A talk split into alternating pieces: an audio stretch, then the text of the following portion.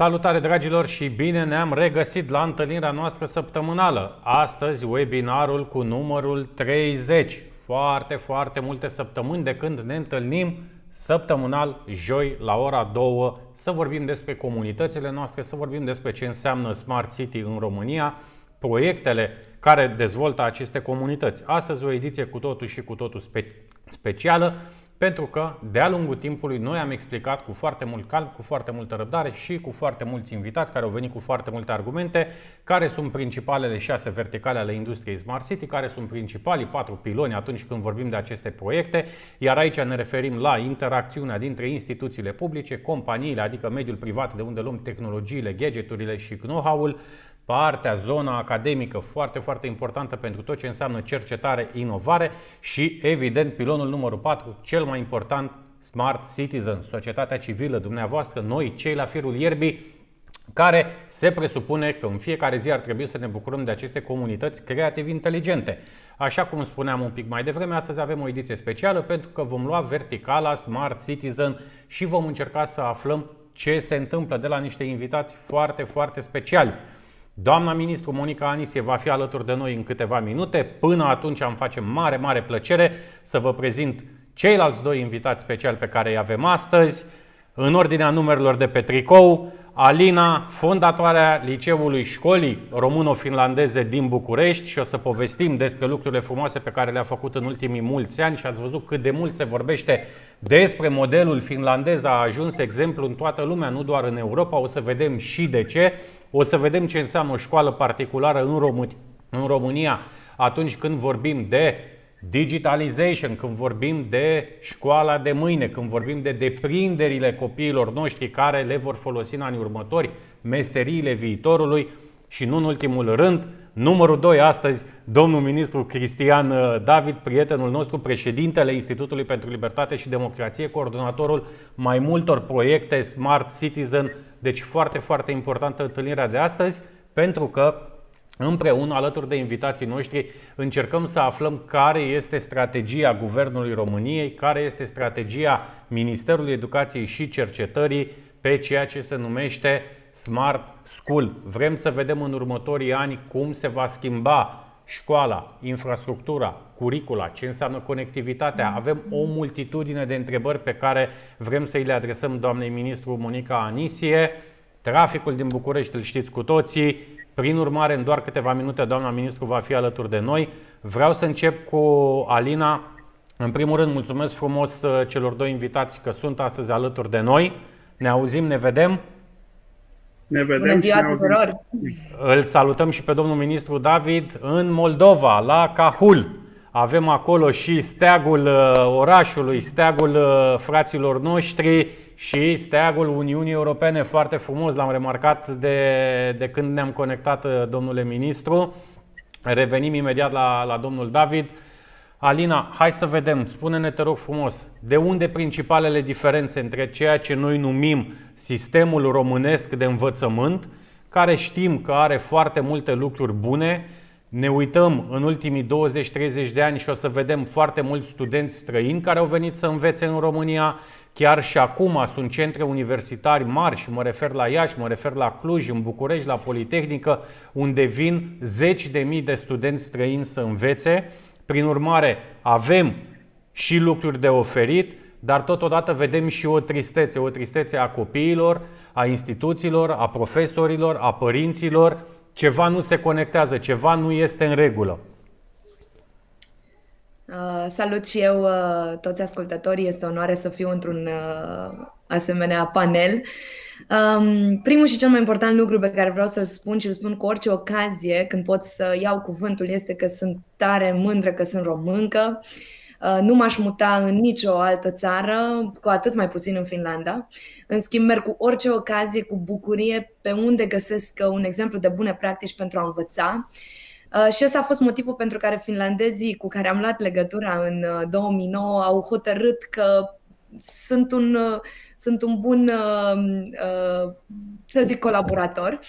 Uh, pentru că întotdeauna finlandezii mi-au spus, Alina, dacă o să încercați să copiați, o să fie un dezastru total. Uh, și uh, mențin în continuare această idee, niciun fel de uh, idee copiată, niciun fel de model copiat nu o să meargă, pentru că trebuie adaptat, uh, contextualizat culturii noastre Și uh, dau un exemplu foarte simplu. Uh, când am intrat în prima școală din Finlanda, uh, m-a șocat foarte tare liniștea din școală, de la masă. Și uh, când i-am dus pe finlandez prima oară la un restaurant uh, autentic românesc, uh, S-au nu știu speriat dacă de- de... să-i dau numele, S-au speriat de haosul de aici. S-au, s-au, uh, nu, a, a fost foarte interesant că nu s-au speriat, au spus Alina, de ce îi cerți pe copiii români uh, de la tine din școală că nu fac liniște la masă când voi când intrați în restaurante sunteți, uh, sunteți atât de plini de viață, lucru pe care îl ador uh, la elevi, la profesori și la, la toți uh, cetățenii români de altfel. Uh, Lucrurile sunt, uh, sunt destul de, de complicate. De ce? Pentru că um, avem, uh, avem de învățat, avem multe lucruri de adaptat. Apropo de acea lipsă de conectare pe care o spuneați, să știți că ea nu-i de acum. Acum doar, uh, doar culegem, uh, culegem roadele, din păcate. Și o să ne ducem un pic în urmă către niște cauze. Uh, Dar în afară de cauze trebuie să, să fim niște, niște lideri în sensul uh, ideii de conectare emoțională, în primul rând, în școală, de puterea relației în școală și după aceea de, de reforme educaționale și, și alte, alte lucruri.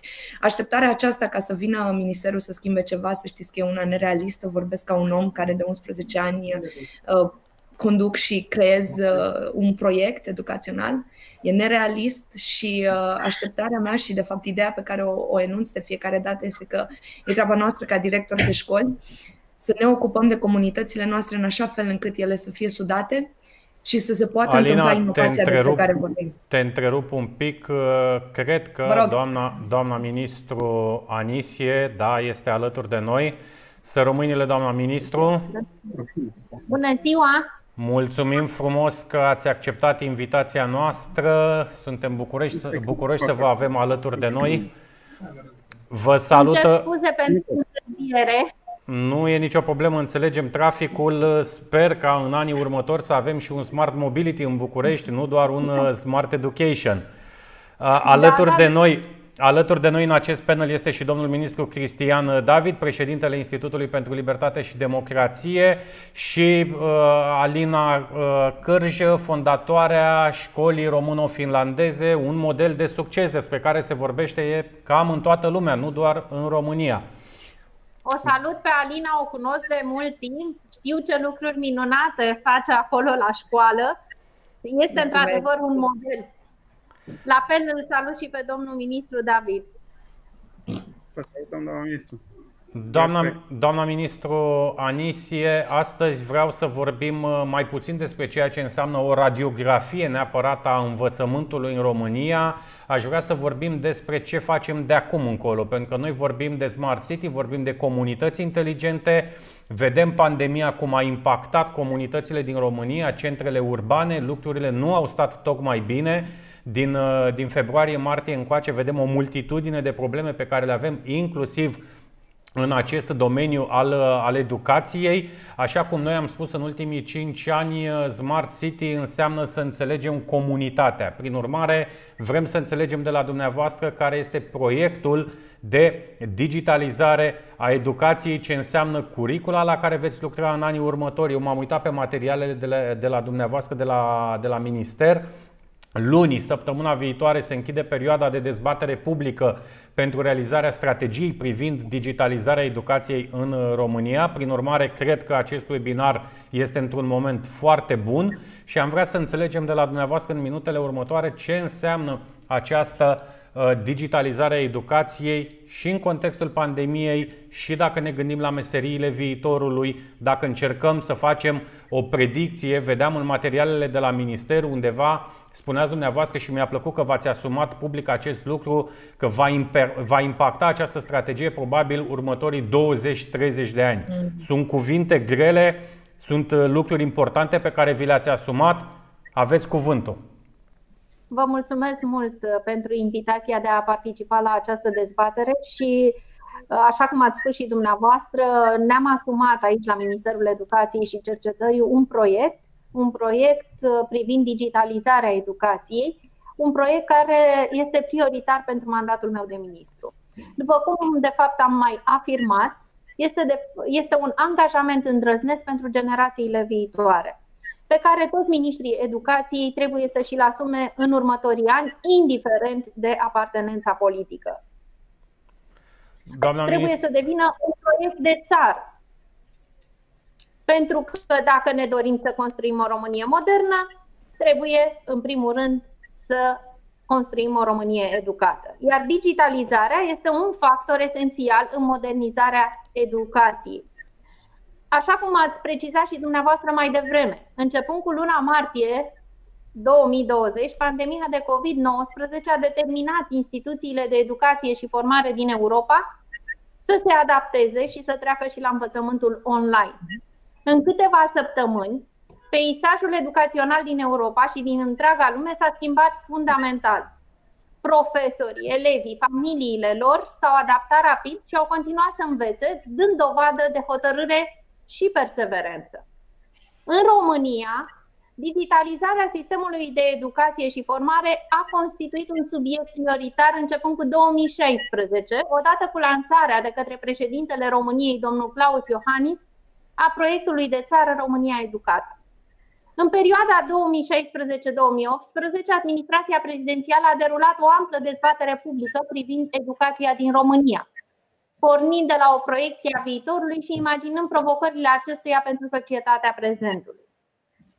Până la acest moment a rezultat o viziune cu obiectivele aferente asupra educației și cercetării din România până în anul 2030, precum și o serie de propuneri de politici publice pe următoarele teme considerate a fi prioritare.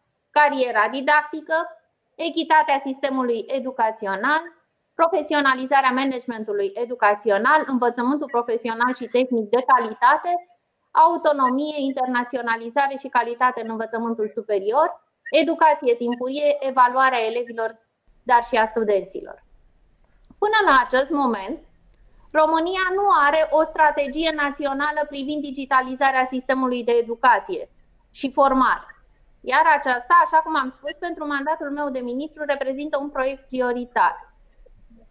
Acum este momentul în care societatea românească, alături de Ministerul Educației și Cercetării, poate contribui la o școală smart. O școală modernă, accesibilă, bazată pe resurse și tehnologii digitale, care să asigure accesul la o educație inclusivă și de calitate pentru toți elevii.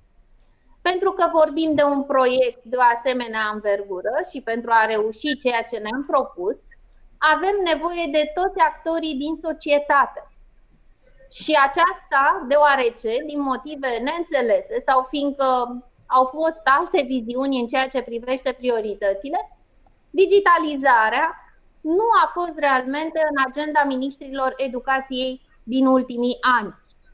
Vă pot spune că în ultimii 10 ani, deci ultimii 10 ani, bugetul de investiții al Ministerului Educației pentru digitalizare a fost 0 lei. Și repet lucrul acesta. A fost 0 lei. Din anul 2021 ne-am luat angajamentul ca bugetul Ministerului Educației să aibă o componentă de investiții în digitalizare. Astfel, am început deja procesul digitalizării în sistemul național de educație. Pe data de 26 octombrie 2020, Ministerul Educației și Cercetării a lansat procesul de elaborare a strategiei privind digitalizarea educației din România 2021-2027. În concordanță cu agenda europeană privind adaptarea sistemelor de educație și formare la criza de COVID-19, respectiv pentru asigurarea competitivității sustenabile, a echității sociale și a rezilienței, acest demers reprezintă un apel la acțiune pentru o cooperare mai strânsă a tuturor factorilor interesați la nivel național, pornind de la următoarele priorități accesibilitate, conectivitate, comunitate, ecosistem educațional digital, inovare, sustenabilitate. Din perspectivă structurală, proiectul de strategie privind digitalizarea educației cuprinde următoarele 8 domenii de interes. competențe digitale pentru elevi și studenți, educația digitală pe întreg parcursul vieții, formarea inițială și continuă a cadrelor didactice pentru o educație digitală și vedem că avem nevoie de acest lucru, infrastructură și resurse tehnologice digitale, conectivitate, resurse educaționale deschise, curriculum școlar pentru meserii emergente, securitate cibernetică, protecția datelor, siguranța online și etica IT. În ceea ce privește direcțiile de acțiune propuse în cadrul strategiei privind digitalizarea educației din România, acestea vizează, pe de o parte, dezvoltarea de competențe digitale la toate nivelurile de învățământ, prin discipline de specialitate, prin activități formale și non-formale, susținerea formării digitale inițiale și continue a cadrelor didactice, îmbunătățirea infrastructurii digitale, stimularea unităților și instituțiilor de învățământ pentru oferte educaționale cu specializări și calificări digitale, realizarea de instrumente educaționale digitale, crearea de resurse educaționale deschise atractive.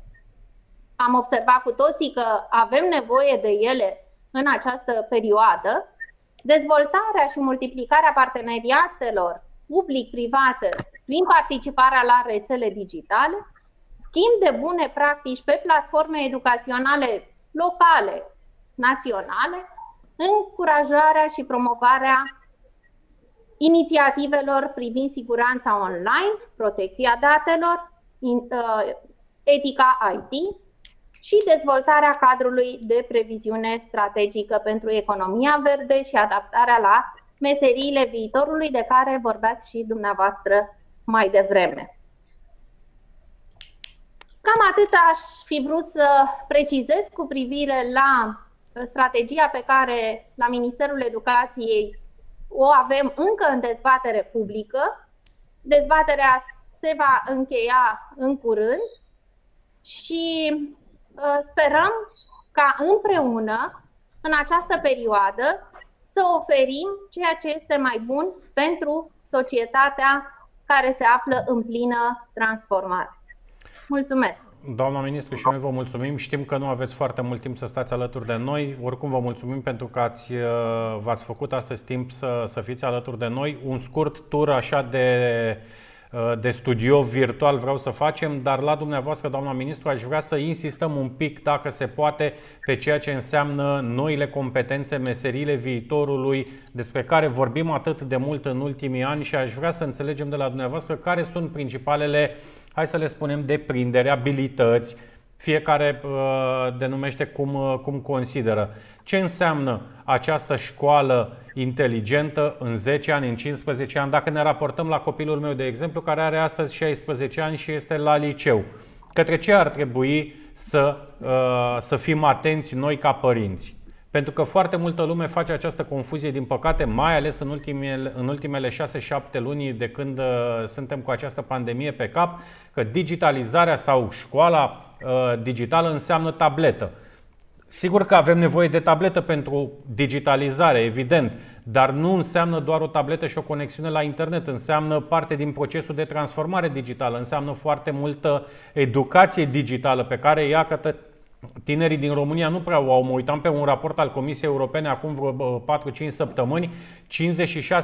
56% din tinerii români cu vârsta cuprinsă între 16 și 25 de ani nu sunt educați digital. Noi confundăm deprinderile de a sta pe Facebook, Instagram cu educația digitală, ceea ce este un pic uh, greșit. Uh, la fel, confundăm uh, PlayStation-ul cu educația digitală. Prin urmare, aceste abilități fără de care societatea nu, nu va putea să, să trăiască în anii următori, evident, care sunt prioritățile dumneavoastră atunci când vorbim de aceste meserii ale viitorului și strategia de digitalizare despre care ne-ați vorbit mai devreme și care trebuie să recunosc are o viziune amplă, dar mai mult decât atâta este și foarte curajoasă, doamnă. Este într-adevăr curajoasă, dar trebuia să facem un prim pas. Pentru că, așa cum uh, am trăit în zilele acestea um, situația dificilă prin care trecem, uh, am descoperit că avem nevoie de digitalizare. Și să știți că am încercat un prim pas și în 2016 când uh, eram uh, secretar de stat în cadrul Ministerului Educației. A fost un pas, un început, dar această pandemie de COVID-19, într-un fel, a reprezentat pentru Ministerul Educației și o provocare și pentru sistemul de educație, aș spune. Vorbeam mai devreme de faptul că avem nevoie și de formarea profesorilor. Um, este în mod clar că fiecare profesor trebuie să se adapteze condițiilor uh, de predare, învățare uh, și evaluare în sistem online. Și eu sunt profesor și eu predau uh, chiar și în această perioadă mi-am susținut orele în sistem online, am văzut ce înseamnă uh, să predai uh, în acest uh, sistem online și în același timp m-am adaptat nevoilor. Dar, așa cum spuneați și dumneavoastră, este în România competența digitală este inclusă și în curriculum Uh, în general ca disciplină separată obligatorie pentru învățământul gimnazial, liceal și profesional, respectiv este opțională pentru învățământul uh, primar. Astfel, începând din anul, uh, cred că 2005, tehnologia informației și a comunicațiilor, TIC, cum este denumită în sistemul educațional, este disciplină obligatorie pentru toate filierele, uh, profilurile și specializările, calificările profesionale în învățământul liceal și profesional, având uh, alocate 1-2 uh, ore în planul cadru de învățământ. Informatica însă, ca disciplină obligatorie, se, se studiază în liceu la clasele de matematică informatică și matematică informatică intensiv informatică. Eu sunt profesoară chiar la unul dintre liceele de informatică din uh, România, liceul Colegiul Național uh, de Informatică Tudor Vianu. Competențele generale ale acestei discipline sunt în uh, concordanță cu competențele cheie exprimate ca ținte în strategia Europa 2020 pentru educație și formare, pentru cooperare europeană în domeniul educației și formării profesionale cu obiective strategice comune pentru statele uh, membre. Uh, un alt domeniu pe care l-am introdus acum uh, în această strategie este educația digitală pe întreg parcursul vieții. Și considerăm că este extrem de importantă această educație digitală pe tot parcursul vieții. Aceasta aș propune acum să construiască un mediu deschis care permite fiecarei persoane să învețe pentru viață, fără distinție și fără obstacol. Competențele digitale sunt competențe cheie transversale care permit realizarea altor competențe cheie. Gândirea computațională, un concept relativ nou, reflectă necesitatea de a înțelege lumea din jurul nostru dintr-o altă perspectivă. În plus, față de abilitățile digitale, tehnice, de care vorbeați și dumneavoastră, gândirea computațională reprezintă o abilitate care va deveni și mai indispensabilă pentru generațiile viitoare, având în vedere rolul tot mai mare al algoritmilor și al inteligenței artificiale de care se vorbește în, în ultima vreme.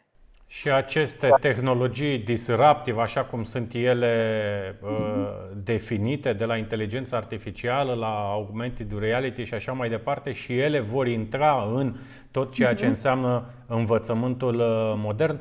Domnule ministru David, uh, vreau să merg la dumneavoastră. Smart Citizen, educație digitală, unde ne aflăm? Da, eu aș vrea să uh, vă mulțumesc pentru această uh, dezbatere, pentru invitația de a uh, fi alături în această tematică extrem de generoasă și de provocatoare.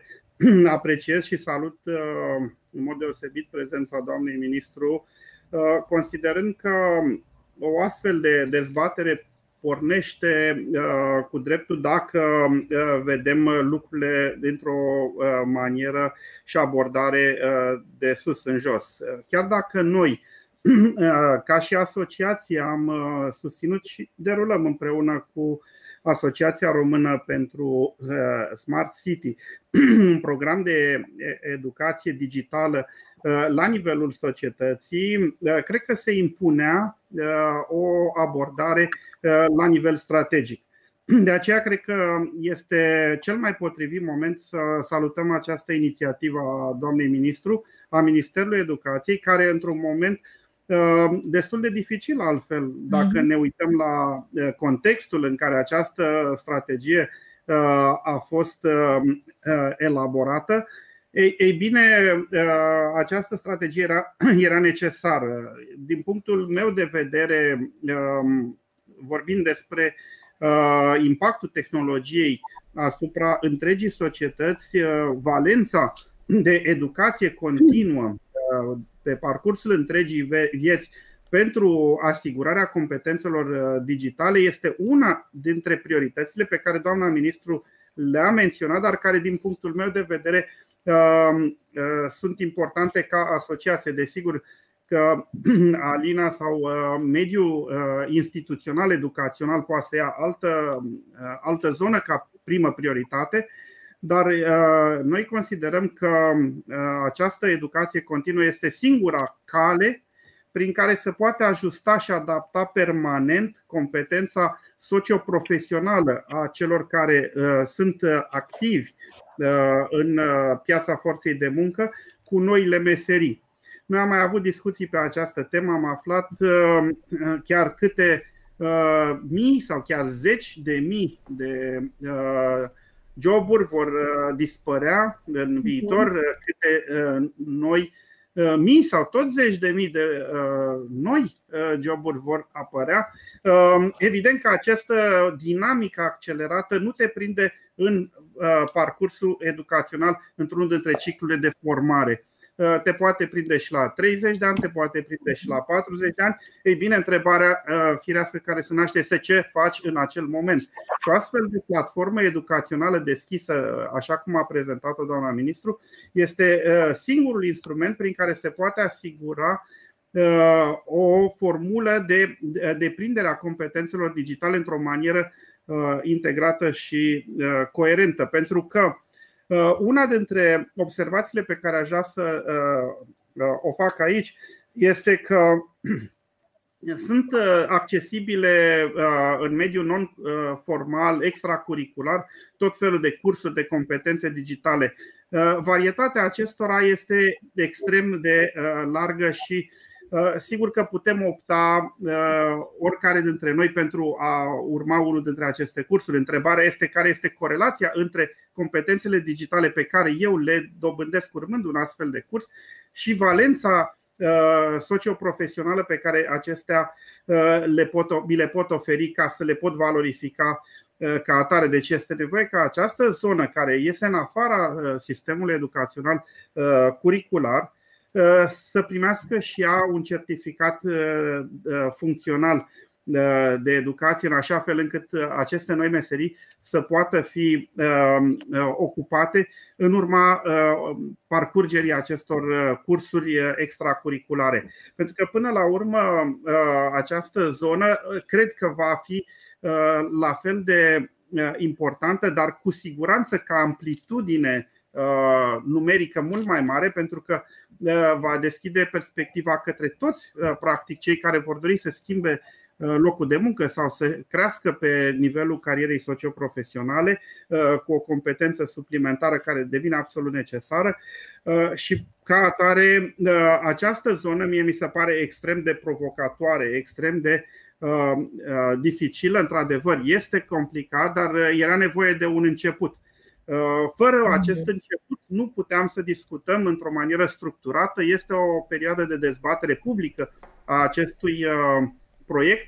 Practic, ceea ce noi facem aici este într-un fel, una dintre secvențele de dezbatere publică, pentru că uh, venim și completăm uh, percepția uh, unuia din afara sistemului, cum este cazul meu, cu o expertiză extrem de solidă și de riguroasă, uh, cum este cea a Linei, din interiorul sistemului, dar uh, practic cred că aceasta este uh, exact etapa necesară de dezbatere, de înțelegere și de închegare a ideilor care să dea forță și eficiență în final strategiei pe care doamna ministru a elaborat-o. Mulțumesc, uh, domnule ministru David. Uh, o scurtă intervenție și din partea Alinei pe ceea ce spunea doamna ministru un pic mai devreme de, despre pregătirea continuă, dar și a cadrelor didactice, pentru că vedem aici foarte multe dezbateri, uh, doamna ministru, foarte multe dezbateri, Alina, în ultimele luni despre cât de pregătiți sunt profesorii noștri, indiferent de ce cadru Uh, vorbim, fie de gimnaziu, de liceu sau știu eu, cei din zona academică superioară din mediul universitar sunt destul de digitalizați și au deprinderile pentru că de ani de zile folosesc majoritatea sistemelor pe care noi le știm. Prin urmare, ce ar însemna, Alina, aici o intervenție pozitivă a statului? Care ar fi recomandările tale pentru această strategie? Pentru că, așa cum spunea și domnul ministru David un pic mai devreme, suntem spre finalul dezbaterii publice. Prin urmare, momentul este cel mai prielnic. Uh, cu riscul să aduc de fiecare dată în discuție Finlanda, vreau să, vreau să vorbesc despre un element complet uh, special pe care l-am găsit când am studiat istoria învățământului finlandez. Uh, lucrurile au stat cam așa. În 1970, Finlanda a înțeles, după o istorie serioasă de relații tensionate cu, cu Rusia și știți, a înțeles că singura șansă pe care o are ca țară este să investească în educație. Și în 1970 s-a întâmplat ceva ce, despre care eu nu am mai auzit în alte contexte, nu, nu mă erigez într-un specialist istoric sau politic. Uh, două cuvinte, consens politic. Au spus așa, la nivelul Ministerului Educației, al Economiei și al Sănătății vor fi întotdeauna profesioniști, adică oameni din sistem, care vor avea mandate de minim patru ani, și care nu vor avea voie să schimbe nimic din ce a uh, făcut predecesorul, ci doar să adauge sau să continue. Și din punctul meu de vedere, cuvântul cheie pe care l-a lansat doamna ministru și sper din, din toată inima să fie cuvântul care să ne uh, lege pe toți, este ideea de strategie. Uh-huh. Doamnelor și domnilor, cu riscul să, să supăr, mi se pare că educația noastră dragă, care ar salva națiunea, a fost hăituită la la propriu de faptul că în 30 de ani s-au schimbat circa 30 de miniștri. Și uh, fără, fără să, să supăr uh, în vreun fel, aș vrea să spun că oricât de bun lider ai fi, în momentul în care ți se dau doar câteva luni de zile să vii cu o idee, nu ai cum, oricât de bun ar fi ideea respectivă. Și atunci, ceea ce eu aș spune este că înainte să povestim despre firul ierbii, că de acolo avem, avem multe și uh, eu îndrăznesc să cred că fiind, uh, fiind de la clasă, doamna ministru știe foarte clar prin ce trecem noi și uh, chiar, chiar salut prezența mai ales pe, pe Facebook și pe toate grupurile noastre și vă văd că sunteți acolo și știți, deci nu asta lipsește. Alina, Dar... dăm, dăm voie să te întrerup, doamna ministru nu va putea să mai rămână foarte mult alături de noi. Uh, doamna ministru, un cuvânt de încheiere, știu eu, dați-ne un mesaj uh, optimist, pozitiv, la ce să ne așteptăm în perioada următoare atunci când vorbim de această strategie extrem de importantă, nu doar pentru noi ca asociație, în ultimii 5 ani noi cu asta ne-am ocupat, cu dezvoltarea comunităților creative inteligente, dar aici vorbim de copiii noștri, doamna. Da, îmi pare rău că nu pot uh, să rămân mai mult împreună cu Promitem să revenim, promitem să, rene, să revenim către dumneavoastră pe acest subiect și în etapele următoare. Să revenim uh, mai ales după ce se încheie această perioadă a dezbaterii publice, pentru că ideile noastre uh, vor fi, ale noastre de la Ministerul Educației vor fi completate de uh, partenerii care ni s-au alăturat în acest demers uh, și așteptăm uh, să vedem toate propunerile pe care uh, le primim aici la Ministerul Educației. Dau un mesaj important, spun eu, de uh, colaborare, de consens, de solidaritate. Alina a punctat foarte bine. Exact asta trebuie să fie în educație. Să fie un consens politic și uh, am subliniat lucrul acesta și la începutul uh, discursului meu. uh, este important ca pentru educație să facem un efort comun și să lăsăm la o parte orice fel de implicare, să spunem, politică, ci să facem numai politică educațională pentru România, pentru copiii noștri, așa cum spuneați și dumneavoastră. Eu sunt uh, un om uh, care cunoaște, Alina a punctat foarte bine, cunoaște toate problemele cu care se confruntă uh, sistemul de educație.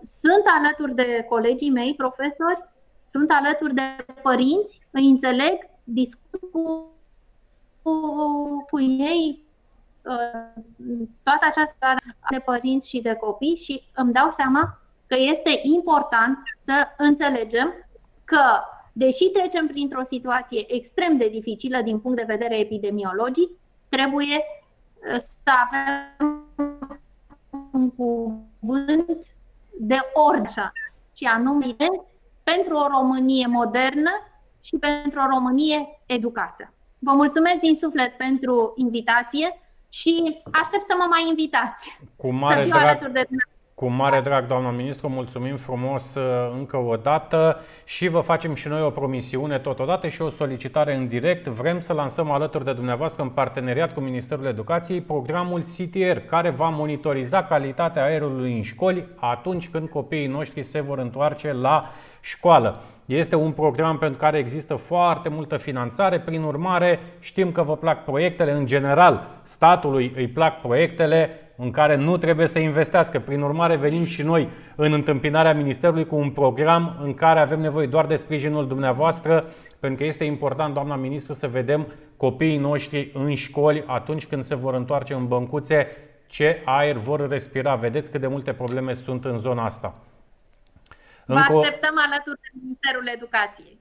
Încă o dată mulțumim frumos să românile. Noi o să rămânem să, să dezbatem în continuare. Alina, mă întorc la tine. Într-adevăr, o strategie curajoasă din punctul meu de vedere, foarte, uh, foarte multe informații.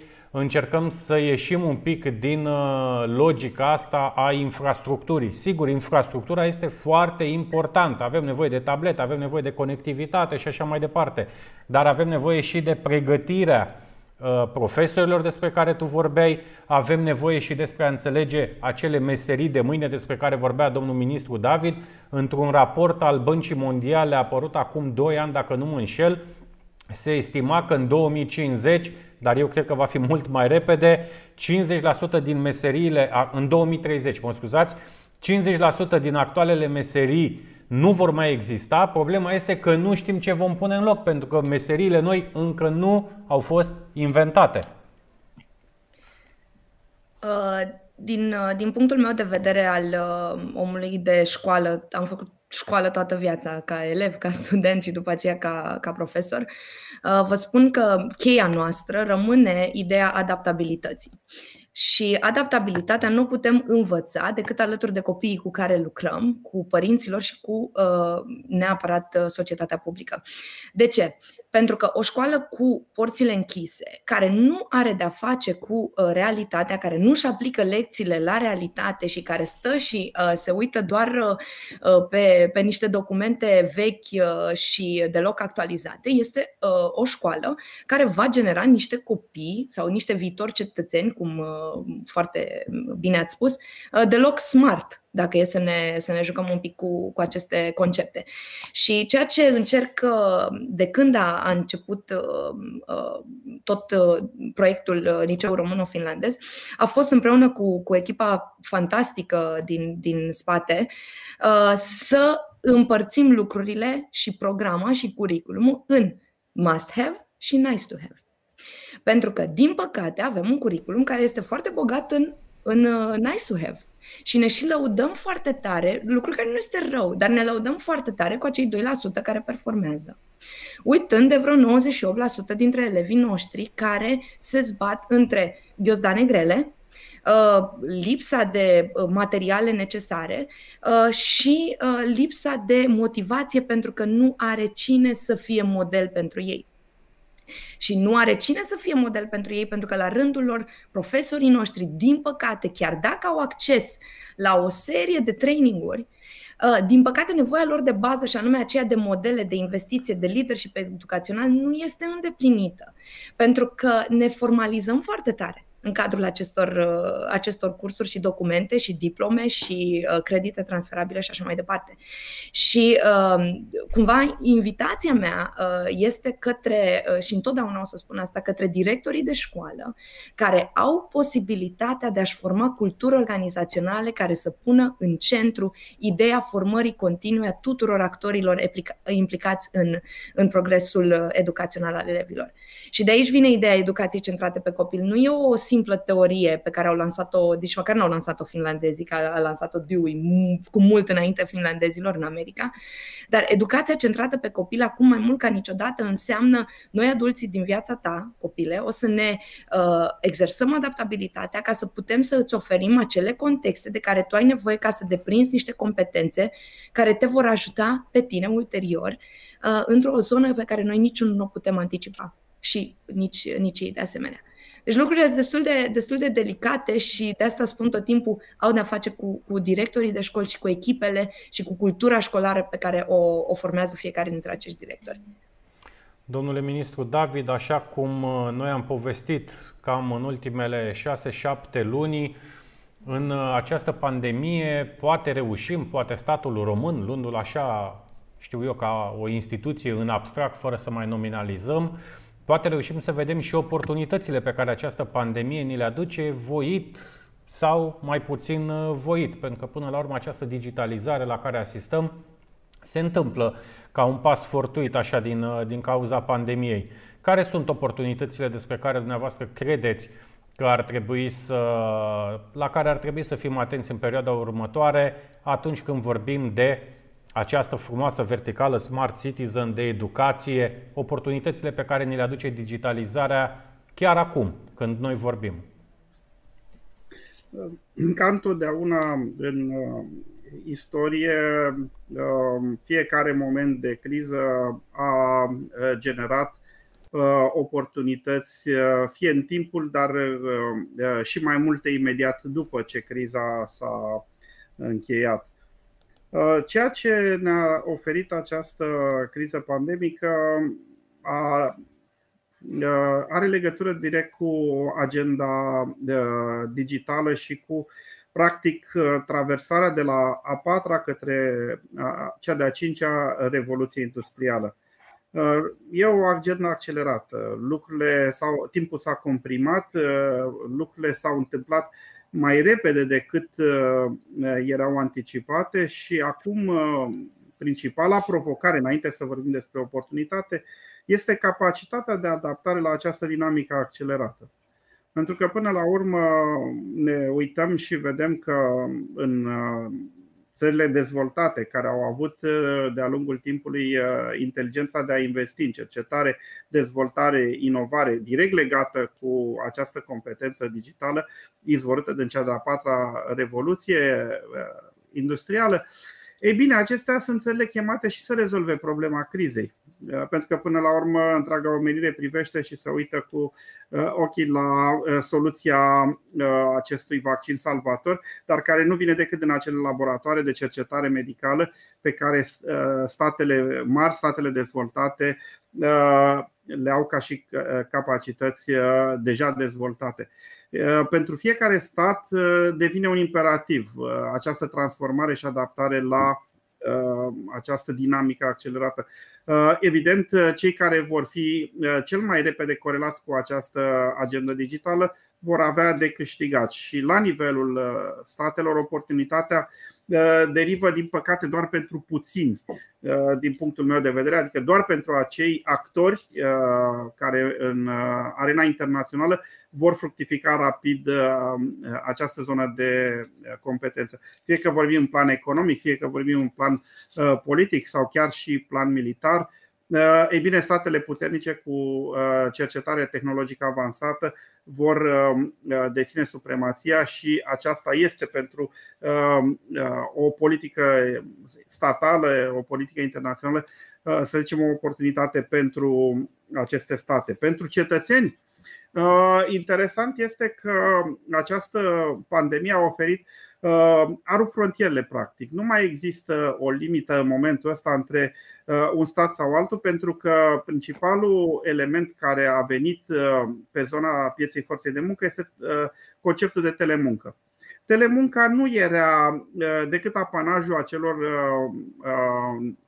companii multinaționale sau a celor avansate tehnologic Uh, și era privită așa ca un uh, mai degrabă uh, ca un vârf de lance al acestei zone de mediu de afaceri. Pe când acum telemunca va deveni cel mai probabil un obicei, va deveni comună, va fi practicată pe scară largă și aceasta va descătușa practic legătura dintre locul de muncă și locuință. Practic poți să lucrezi la ora actuală oriunde, poți să lucrezi din București în Hong Kong și din Chișinău la Madrid, fără să mai existe vreo formă de barieră de cetățenie, de liberă circulație. Deci libera circulație a persoanelor, libera, de fapt nu a persoanelor în, fi, în, în sens fizic, ci libera circulație a creativității individului este astăzi un spațiu universal. Și aceasta pentru fiecare, dacă am, la început am vorbit de state și acum vorbim de individ, pentru indivizii creativi care au aceste competențe digitale, ceea ce în engleză este o expresie consacrată, the sky is the limit.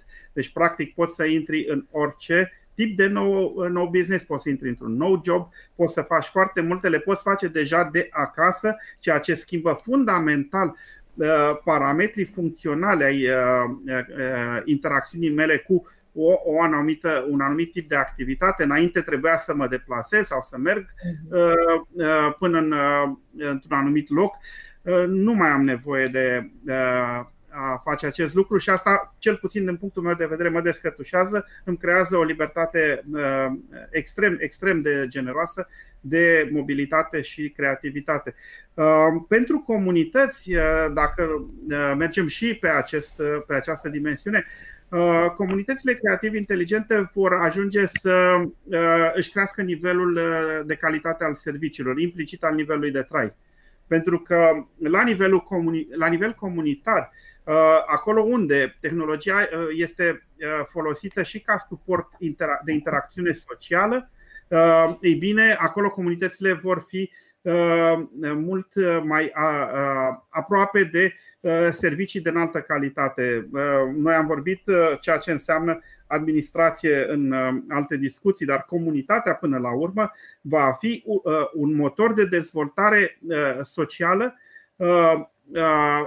prin uh, uh, ea însăși. Comunitatea poate uh, nu, trebuie să, nu va trebui să mai aștepte numai de la administrație ca lucrurile să se întâmple.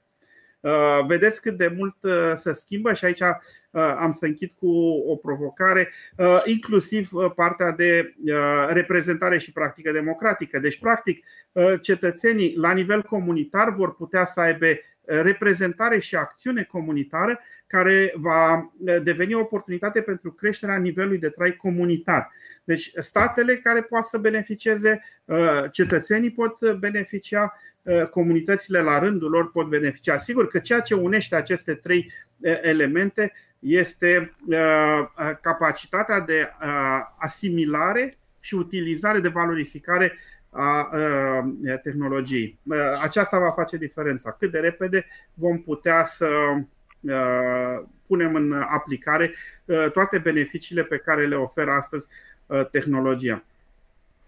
Dragilor, uh, ne vedem, ne auzim pe YouTube, pe Facebook, pe LinkedIn și ne și auzim la podcastul Oameni și Orașe. În fiecare joi uploadăm un materialul nostru, prin urmare, orice platformă de podcast ați folosi, tastați Oameni și Orașe, ne găsim acolo foarte multe comentarii. Nu uitați, fiecare comentariu, fiecare întrebare pe care o primim din partea dumneavoastră va primi un mic cadou din partea noastră, cartea Smart City de la idee la implementare și ultimul număr al revistei Smart City Magazine.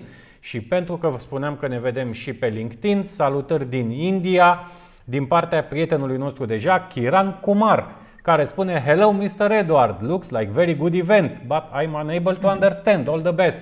Kumar, nu e nicio problemă, ne înțelegem noi între noi, tu rămâi aproape de noi, este foarte bine. Cătălin Vișoescu din Spania, de data asta cred, uh, Cătălin, un apropiat al asociației noastre, m-am întâlnit cu el și în Spania și în România, nenumărate discuții, are ceva business-uri în zona de, de IoT, este foarte conectat în zona Barcelonei la tot ce înseamnă fenomenul de Smart City. Cătălin, te salutăm! Legat de ce spunea domnul ministru mai devreme, spune nu mai aveți timp să dați timpul timpului timp. Foarte frumos, foarte poetică exprimarea asta, dar cam așa este. Timpul se comprimă, asta spunea domnul ministru. Foarte multe comentarii. Daniela Baidoc, bună ziua, să românile Daniela.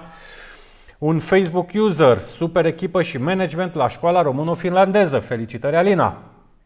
Mulțumesc! Elena Bănuță ne salută și ea, o salutăm și noi. Virgil Achihai, succes doamnei ministru. Cristina Zburlea pe LinkedIn. Alina, ai mare dreptate, problema nu este de acum, azi doar culegem roadele problemelor care s-au aprofundat în zeci de ani. Vedem acum comentariul live. Acum avem internet și camere de luat vederi peste tot și putem vedea direct problemele sistemului educațional, a lipsei de adaptare și a lipsei de update și al uh, întregului sistem.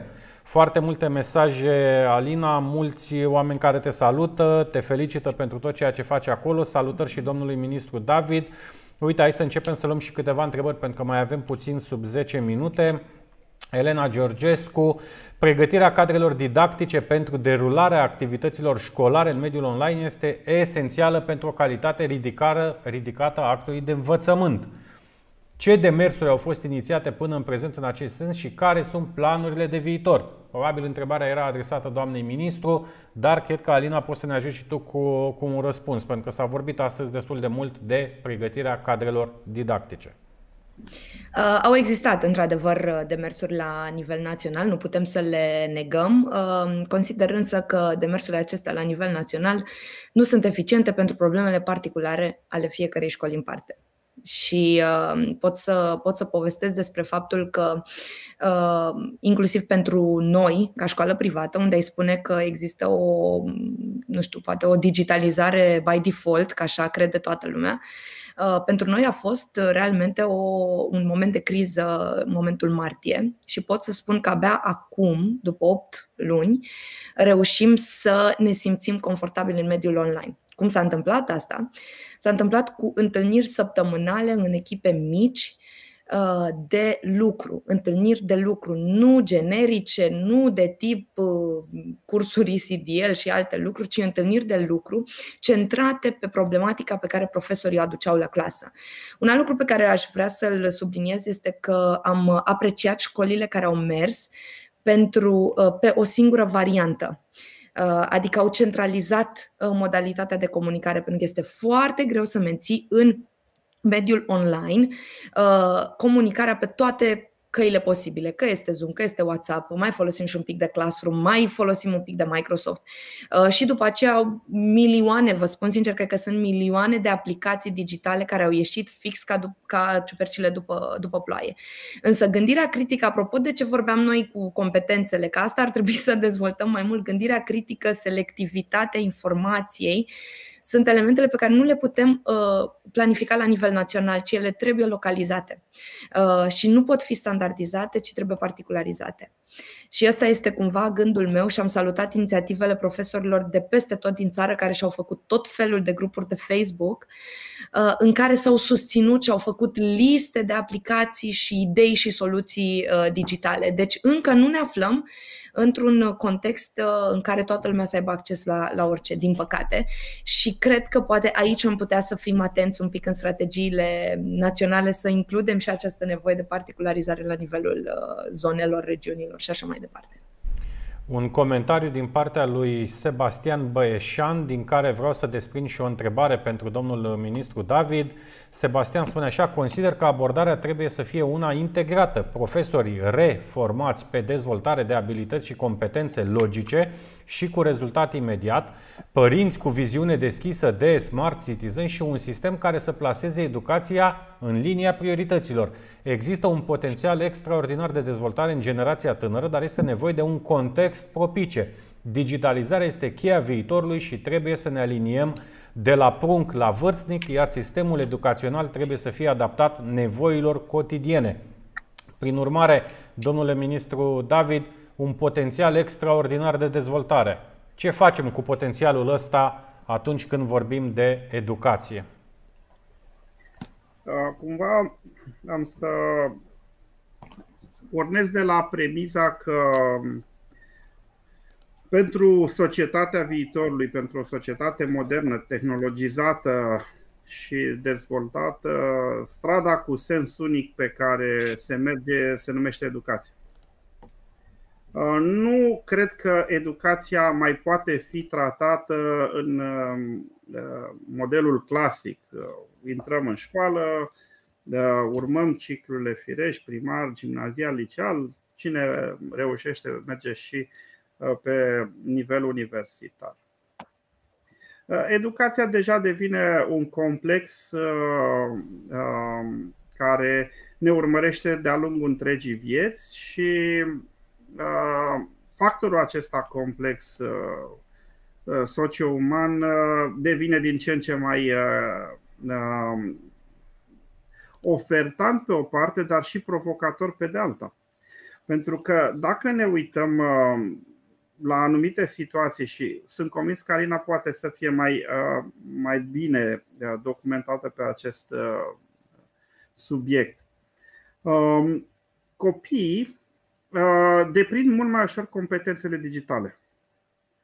Cu, cu ușurința cu care un copil se descurcă în această zonă, el devine o provocare pentru părinții Aici vorbim, aici vorbim, domnule ministru, deja despre nativii digitali. Nu știu să vorbească, nu știu nici să meargă, dar deja dacă le-ai dat o telecomandă sau un device, un telefon, intuitiv știu cum să deschid aplicațiile, să se uite da. la desene. De la 2-3 ani fac lucrurile astea. Exact. Iar da, dar e și oportunitatea, Corect. mai spus Cristi. Dar, dar în același timp, această oportunitate pentru a fi corect valorificată trebuie să întâlnească inteligent cu capacitatea părinților și a profesorilor sau educatorilor de a-l îndruma. Pentru că mie mi-e teamă în anumite situații și vin dintr-o, sau în prezent mă aflu într-o zonă care, să zicem, are un specific rural. Copiii știu mai bine despre ce e vorba cu tehnologia decât părinților care nu mai pot îndruma acasă, nu mai pot controla acasă și depășesc ca nivel nu de competență, ci de utilizare, ca grad de utilizare, educatorii din școlile de mediu rural. Și atunci se pune întrebarea cum se structurează această informație pe care un copil o are la dispoziție în mediul online, în așa fel încât ea să nu îl diverteze într-o zonă greșită din care să ia informații care nu au valențe educaționale, uh, etice și morale, pentru că, până la urmă, uh, competența digitală este în, func- în, în uh, utilizare, nu neapărat în zona de educație. Și întrebarea de la care am plecat despre modelul integrat se impune, însă am o reticență și reticența vine din înțelegerea pe palierele generaționale a diferențelor de uh, uh, uh, utilizare. Uh, oricât ne-am strădui, și o spun, uh, să zicem, cu uh, gândirea critică la care ne-a invitat Alina, uh, mi-e foarte greu mie să mă adapte, să țin pasul. Uh, privesc cu, uh, într-un fel cu invidie uh, cât de ușor se descurcă copiii. Cred că nu, sunt, nu, nu vorbesc uh, despre un caz singular Uh, sunt convins că mulți părinți își întreabă copiii cum să facă una sau alta, cum să facă o plată, cum să intre, cum să facă o rezervare. Uh, sunt mult mai handy copiii. Uh, dar, repet, așa cum s-a spus aici, utilizarea nu echivalează cu educația. Utilizarea creează un câmp de explorare extrem de generos, dar în același timp și uh, uh, cu provocări uh, și riscuri pentru uh, deviarea uh, uh, comportamentală și mai apoi uh, socială a individului. Deci, nu știu dacă suntem în măsură astăzi să uh, articulăm uh, pe această uh, linie de legătură suficient cât uh, să ne armonizăm în timp. Pentru că până noi gândim strategia, a, ev- a evoluat deja uh, uh, tehnologia cu alte aplicații. Deci, uh, din nou folosesc uh, o expresie în engleză pentru că noi de fapt împrumutăm acum în zona digitală din engleză foarte mult. We are lagging behind time. Timpul merge în fața noastră și noi facem un efort de a ne uh, apropia. Numai că acest efort este uh, invers proporțional cu vârsta. Adică cei care fac cel mai puțin efort și care se ancorează rapid sunt cei mai mici și cu cât avansăm în, în vârstă, cu atâta uh, uh, ne putem uh, plia mai puțin. Mi-e tare teamă de această uh, diferență și eu cred că uh, probabil în următorii 20 de ani vom vedea acea generație uh, digitală um, preluând controlul societății mai repede decât uh, uh, ne-a învățat istoria. Cu această temere sau cu provocarea la care ar trebui să reflectăm ce spunea domnul ministru un pic mai devreme, cum să nu lăsăm pe nimeni în urmă, pentru că școala de mâine, școala digitală, Smart Citizen, Smart City, aceste orașe, aceste proiecte ale comunităților creative inteligente, în primul rând nu ar trebui să lase pe nimeni în urmă. Ne îndreptăm către partea a doua a întâlnirii noastre de astăzi, cu mulțumirile noastre speciale celor doi invitați și doamnei ministru Anisie. Ducem discuția la next level, am vorbit de Smart Citizen, am vorbit de educație. Next level înseamnă să înțelegem și zona de software, și partea de infrastructură. Prin urmare, ne vedem cu doi prieteni ai asociației noastre, ai întâlnirilor noastre în câteva minute și vom încerca să înțelegem ce înseamnă Smart Citizen, Smart City, digitalizarea instituțiilor și din punct de vedere al producătorului de software și de IoT. Mulțumim încă o dată! Cu drag, noi mulțumim foarte mult! Ca de obicei, mulțumim și dumneavoastră. Avem un scurt filmuleț de doar 2-3 minute ca să facem trecerea cu subiectul IoT și partea de Smart Governance.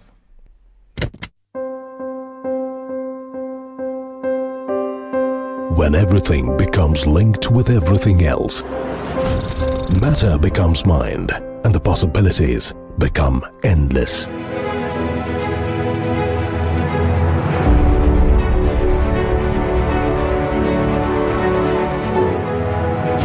Imagine 50 billion IoT connected devices by 2020. Now, imagine the economic impact of these connected machines. 4 to 11 trillion dollars per year by 2025 wearable devices, environmental sensors, agricultural machinery, components in a vehicle, or devices in homes can all be connected to deliver insights and drive transformation. So imagine if you had smart devices in your home, your car, your workplace, or even on yourself the world becomes alive. That's Internet of Things. The Internet of Things is making everyday objects into data factories. When Internet of Things, along with big data, meets artificial intelligence, this interface will become enlivened with intelligence, and a new world will take birth, which will increasingly talk back to us. Imagine the kind of world that it would be. Imagine the revolution it will usher in the way we see the world. The external world will become the extension of our mind, like an extension of our thoughts. Imagine a world that is responsive, a world that is optimized for human creativity, a world that is intelligent. The Internet of Things is a breeding ground for new AI-driven solutions and experiences, from self-driving cars to intelligent homes to health. Welcome to the world of endless possibilities. Și uite așa ajungem la panelul nostru numărul 2 al întâlnirii de astăzi. Vorbim despre dezvoltarea orașelor inteligente. Salutări, Alex! Salutare, Cătălin! Bine te-am Salutare. găsit. Ne vedem, ne auzim. Să încercăm să o salutăm și pe colega noastră, Lavinia Gruia. Ia să vedem dacă este alături de noi. Lavinia este alături de noi, te vedem, te auzim. Cătă, imediat, imediat uh, vom reveni la voi. Lavinia, ca de obicei în ultimele săptămâni, ne va prezenta principalele știri din industria Smart City. Pentru că, dragilor, foarte mulți cărcotași, foarte mulți care spun că nu se întâmplă Smart City în România. Ei bine, Lavinia, te rog, arată-ne ce proiecte de Smart City, licitații, proiecte, tehnologii, ce se întâmplă în această industrie. Iar voi, cei care vă uitați la noi, nu uitați, platforma smartcityromania.ro, acolo găsiți toată această comunitate de la companii, instituții publice, tot ce se întâmplă în zona de produse, servicii, tehnologii, o mare, mare bibliotecă pentru această industrie. Lavinia, te rog. Vă mulțumesc. Din verticala Smart Mobility, centrul vechi al municipiului Deva va fi reabilitat cu finanțare europeană. O parcare de 260 de locuri va fi construită în Mărăști. Faleza Mangalia Saturn este în curs de modernizare cu fonduri europene. Expert Forum, împreună cu Centrul pentru Studiul Democrației din Cluj-Napoca, organizează dezbatere publică pe tema Cluj Smart City. Implementarea 5G poate aduce României beneficii de 6,8 miliarde de euro. Compania Axis Communications propune o soluție de detecție automată a vehiculelor parcate neregulamentar. Primăria Oradea construiește din buget local o nouă parcare subterană de tip Park and Ride. Studiul CIO 2020 arată că pandemia de COVID-19 a generat una dintre cele mai mari creșteri ale investițiilor în tehnologie din istorie. Compania Xiaomi depășește estimările în ceea ce privește cifra de afaceri și profitul net. Aceștia înregistrează o creștere anuală de 16,1%. Viitorul aparține orașelor smart, a menționat Consiliul Județean Dâmbovița, iar programul operațional regional 2021-2027 reprezintă o prioritate pentru ei. Specialiștii din Craiova și București vor proiecta noul depou din Iași. Valoarea estimată a proiectului este de 15 milioane 991 de mii de euro. Trecem la verticala Smart Environment, unde, în timpul pandemiei, emisiile de carbon au scăzut, dar concentrațiile de gaze cu efect de seră au avut o creștere susținută. Stația de sortare a deșeurilor din Arad este rete- retehnologizată cu 5,6 milioane de lei și va fi repusă în funcțiune. Green Point Management este prima companie din domeniul gestionării deșeurilor din țara noastră care primiș- primește o distinție privind sustenabilitatea corporativă din România. Și din verticala Smart Living avem câteva noutăți.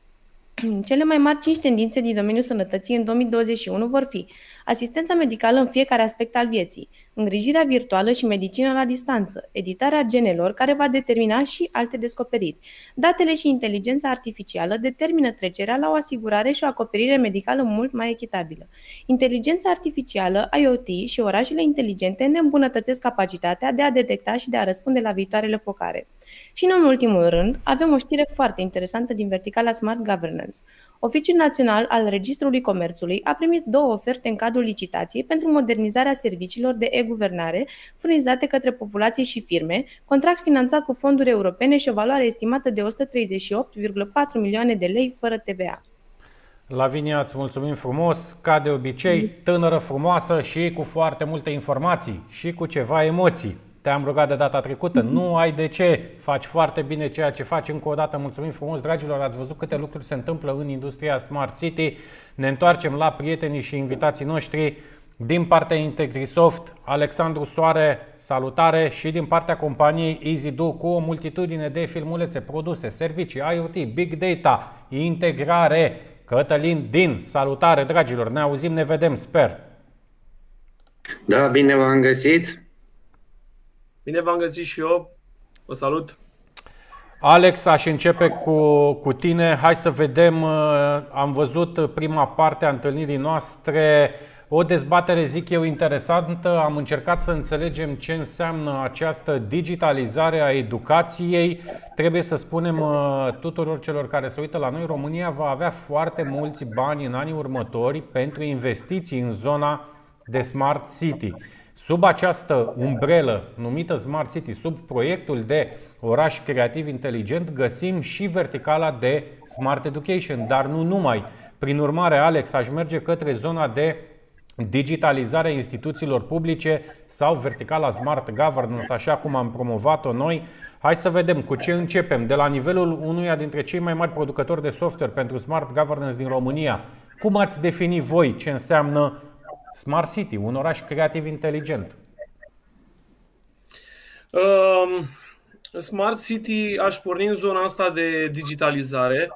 Um, aș vrea să menționez că odată cu pandemia, lucrurile au accelerat extraordinar de frumos uh, în direcția digitalizării. Uh, vreau să vă spun că lucrurile în momentul de față au ajuns uh, de la o transformare a discursului despre a ne digitaliza și de a oferi aplicații software către cetățean în zona transformării digitale, acolo unde instituțiile publice au nevoie de sprijin din partea producătorilor software, să înțeleagă foarte bine cum ar trebui să își creeze o strategie de digitalizare eficientă. Și aici aș vrea foarte mult să menționez puțin, dacă îmi permiteți. Um, câteodată digitalizarea este atât de largă, o idee largă, ca și cum am spune sportul în general. Ce se întâmplă la nivelul, cum să vă spun, administrației publice, poate la o primărie mai mică care nu are bugetele de la minister și are capacitatea de a gestiona proiecte uriașe? Ehm, dacă nu e înțeles foarte bine acest proces, există posibilitatea ca să spun, domne, mi-am acoperit o nevoie acum imediat, am oferit o arhivă electronică și un management de documente în relația cu cetățeanul. Dar dacă ea nu este foarte bine analizată la început și uh, stabilite foarte, bune, foarte bine nevoile, ajungem la un, uh, cum să vă spun, un, o platformă interesantă, comunic cu cetățeanul, dar eu ca să-mi realizez efectiv lucrările, trebuie să intru în altă aplicație. Și atunci lucrez în aplicația respectivă, numărul de registrare tot cu pixul mi-l dau, din registratura electronică, îmi scanez documentele, le încarc înapoi în registratura electronică și ca să pot să comunic cu cetățeanul, în realitate folosesc două platforme. E, peste 2-3 ani întrebarea este unde sunt acele documente în care pot să uh, accesez informația mai rapid? În aplicația în care am lucrat sau în cea de management de documente? Și ce se întâmplă este că am descoperit că în instituțiile acestea publice, dacă nu se lucrează pe o arhitectură unitară în care toți factorii implicați să aibă acces la beneficii și avantaje, există posibilitatea să am mai multe soluții în primărie și, practic, aparatul de specialitate, funcționarii, să fie, cum să vă spun, copleșiți de necesitatea de a corela informațiile. Pentru că eu, dacă nu am uh, cum să vă spun, softurile din primărie integrate și nu lucrez în aceeași platformă sau să-mi dea posibilitatea să accesez informația într-o platformă unitară, practic trebuie să mă duc în 3-4 soluții și niciodată nu știu care este informația uh, relevantă, care este informația de care aș avea nevoie. Uh, Alex, aici cu, cu permisiunea ta eu aș face câteva distinții. Pentru cei care se uită la noi trebuie să înțelegem uh, cele trei concepte. Digitizare, digitalizare și transformare digitală. Prin urmare, dragilor, digitizare înseamnă procesul de digitizare a unui document, de exemplu. Să spunem că aveți o arhivă, Transformația acea arhivă din formă fizică în format digital, aia se referă la digitizarea arhivei dumneavoastră, iar asta poate fi făcută și cu materialele audio, video și așa mai departe, tot ceea ce aveți într-o instituție, într-o întreprindere, indiferent că este publică sau privată. Digitalizare înseamnă să folosim aceste tehnologii despre care vorbim, în timp ce transformarea digitală ne implică și pe noi. Transformarea digitală înseamnă mai mult decât digitalizare, decât gadgeturi, decât softuri, decât soluții, care de asemenea înseamnă partea de smart city, de oraș creativ, inteligent. Și aș merge la, la Cătălin cu, uh, cu rugămintea să, să ne spui, ne auzim Cătălin? Acum da, ne auzim. foarte bine. Acum ne auzim. Uh, te-aș ruga să ne spui uh, de la nivelul uh, producătorului EasyDo. Voi faceți și partea de soft, aveți și niște gadgeturi foarte mișto pe care o să vreau să le arătăm astăzi, acele chioșcuri, smart chioșcuri, o să, o să le arătăm astăzi. Hai să vedem interacțiunea voastră cu autoritățile locale, cu mediul privat. Cum ați definit voi aceste proiecte de, de Smart City? Uh, aș începe prima dată cu o remarcă referitor la uh, în primul rând la ce a spus Alexandru mai devreme că într-adevăr în tot ceea ce înseamnă partea de digitalizare și în primul rând la instituțiile publice, probabil aspectul principal ar fi în integrarea acestor soluții astfel încât să nu fie necesar să te uiți într-o aplicație pentru o parte de contracte, în altă parte pentru, nu știu, ceva rapoarte. Uh, și noi la EasyDo, pe partea de IoT-uri, mergem exact pe același sistem. Uh, ceea ce construim noi și ce am făcut în momentul de față este uh, practic o soluție de orchestrare astfel încât IoT-uri să nu mai fie un echipament doar de sine stătător, ci să fie parte dintr-o soluție, astfel încât să poți într-adevăr să profiți de uh, tot acest complex, de, de acest angrenaj, astfel încât să poți crea niște fluxuri. Fluxuri care să te ajute pe tine ulterior în a-ți eficientiza poate niște procese, poate a-ți eficientiza niște fluxuri. Uh, IoT-ul a plecat uh, cu mai multe concepte, dacă e să ne gândim.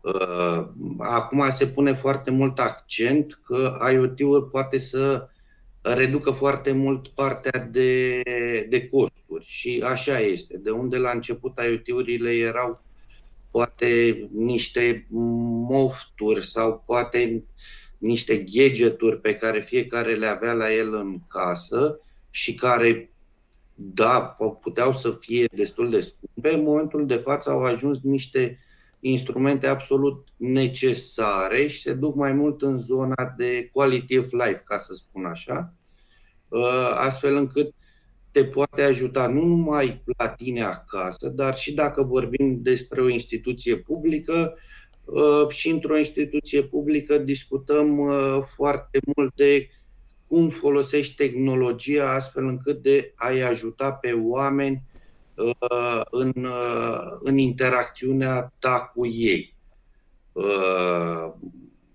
Acum, noi cu ceea ce vrem să venim. Noi avem într-adevăr o soluție, mai multe soluții pe, pe zona de IoT-uri și avem un portofoliu de IoT-uri pe care îl folosim în, în a ajuta uh, în acest sens.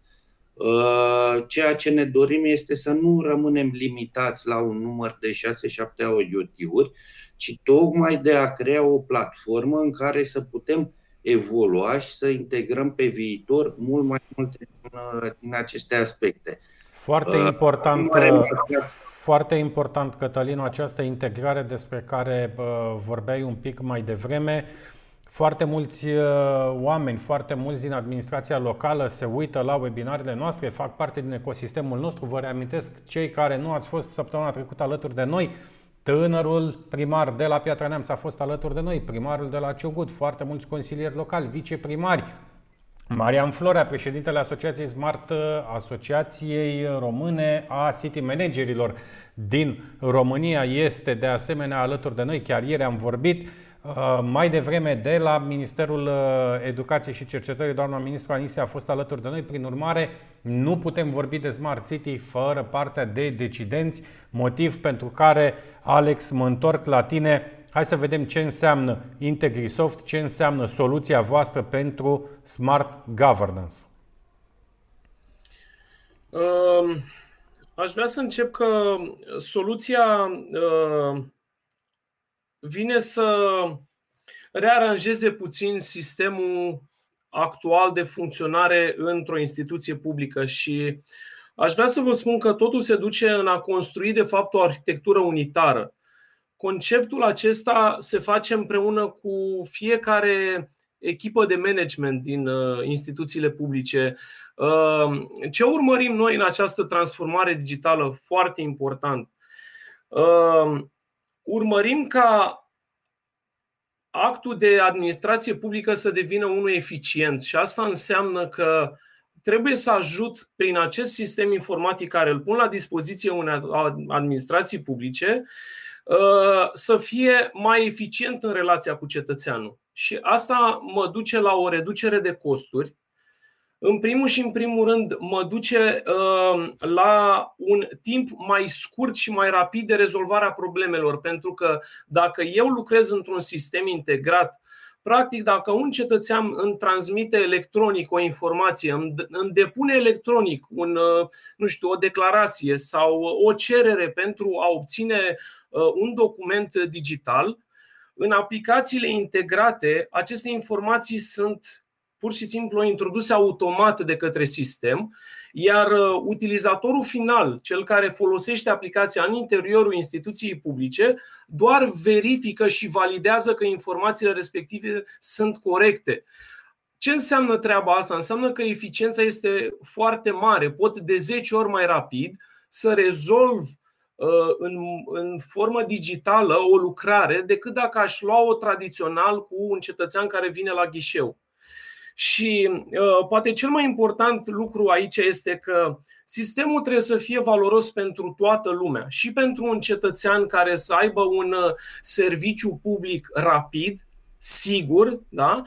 Ehm, dar trebuie să fie și pentru al treilea uh, element în, în, în toată această ecuație și echipa de conducere a instituției respective, a instituției publice. publice.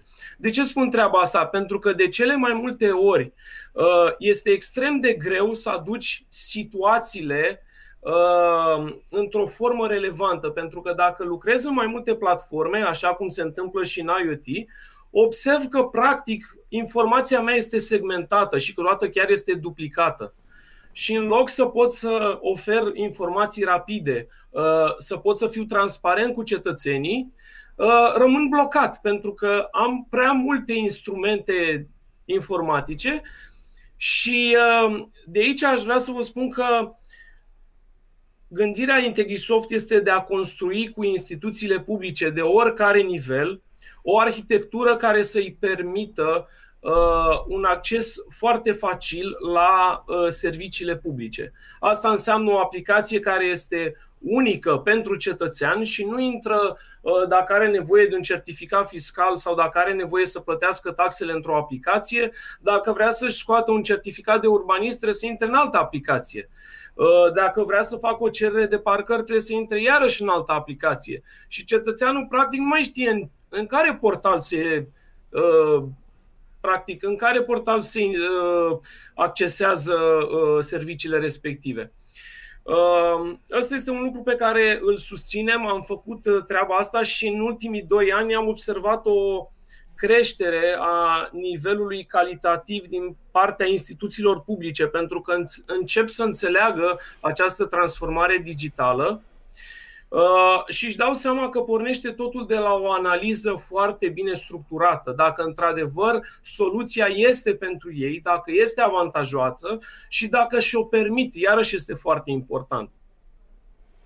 Foarte important uh, să înțelegem, Alex, spuneai tu un pic mai devreme, dar aș vrea acum să vorbesc în special cu cei din administrația locală. Spunea Alexandru Soarea din Auri, dacă își permit eu cred, Alex, că sunt foarte mulți bani pe care instituțiile publice din România îi pot accesa în perioada următoare pentru tot ce înseamnă partea de fie infrastructură fizică atunci când vorbim de digitalizare, fie partea de software când vorbim de smart governance.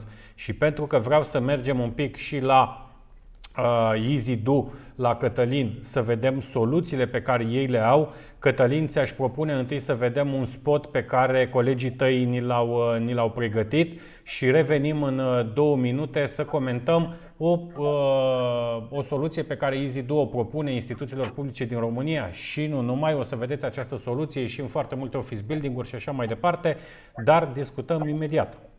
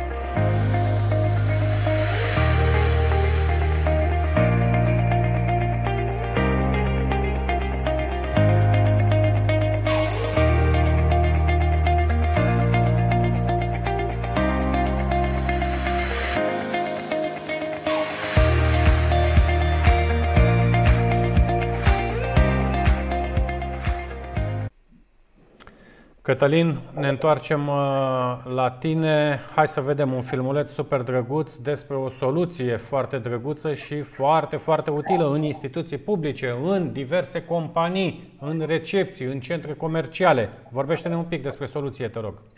Uh, în primul rând, uh, aș vrea să plec de la comentariul tău anterior și comentariul lui Alex. Dacă și permit instituțiile, fie ele publice, fie instituții private. Uh, ideea este că în momentul de față zona de IoT uh, deja nu a devenit ceva foarte scump. Este o, o zonă care este accesibilă în toate părțile, instituții publice sau instituții private uh, și în special ceea ce încercăm noi să facem și ce am făcut până acum cu venind sol, cu o soluție de platformă as a service care îți oferă nu numai o interacțiune cu IoT-urile, dar îți oferă și în spate o parte de monitorizare raportare, uh, ajunge să ducă totuși aceste costuri destul de jos. Astfel încât uh, chestia este că, da, ar trebui să și-o permită, mai ales dacă faci și o analiză a ceea ce Uh, îți poate aduce ca plus valoare o astfel de soluție. Uh, ok, acum uh, revenind la filmulețul de prezentare al unuia din IoT-urile pe care noi le avem în portofoliu, acest EasyCube. EasyCube este, este un IoT integrat în, în soluția noastră KeePass, prin care poți să, poți să faci mai multe lucruri și o să mă refer în primul rând la ceea ce, să spun, cum spunea și domnul, prim, domnul ministru mai devreme, că această criză a, a arătat, a adus niște oportunități, nu neapărat a adus niște oportunități, a evidențiat totuși niște facilități care pot fi folosite. Da, acest Smart Cube Uh, în primul și în primul rând, poate să uh, funcționeze în, tot, în instituțiile publice și în instituțiile private și prin măsurarea temperaturii, astfel încât nu mai e nevoie să ai interacțiune, cum o vedem în momentul de față, uh, intri în orice magazin sau în o instituție publică, stă cineva cu un termometru digital să-ți ia temperatura, se poate Uh, lua temperatura automat de către acest IoT. Uh, pe de altă parte, pentru că tot insistăm în, în zona aceasta de, de siguranță a sănătății, uh, are și această facilitate încât să-ți facă detectarea purtării măștii pe față și poate avea un mesaj în care să Aici am văzut foarte important Cătălin, nu doar că are un mesaj uh, audio de avertizare, dar în spate colectează și foarte multe date, astfel încât cel care se ocupă de managementul clădirii sau, uh, știu eu, a spațiului comercial, whatever, poate să vadă exact de la rata incidențelor până la numărul de vizitatori și așa mai departe.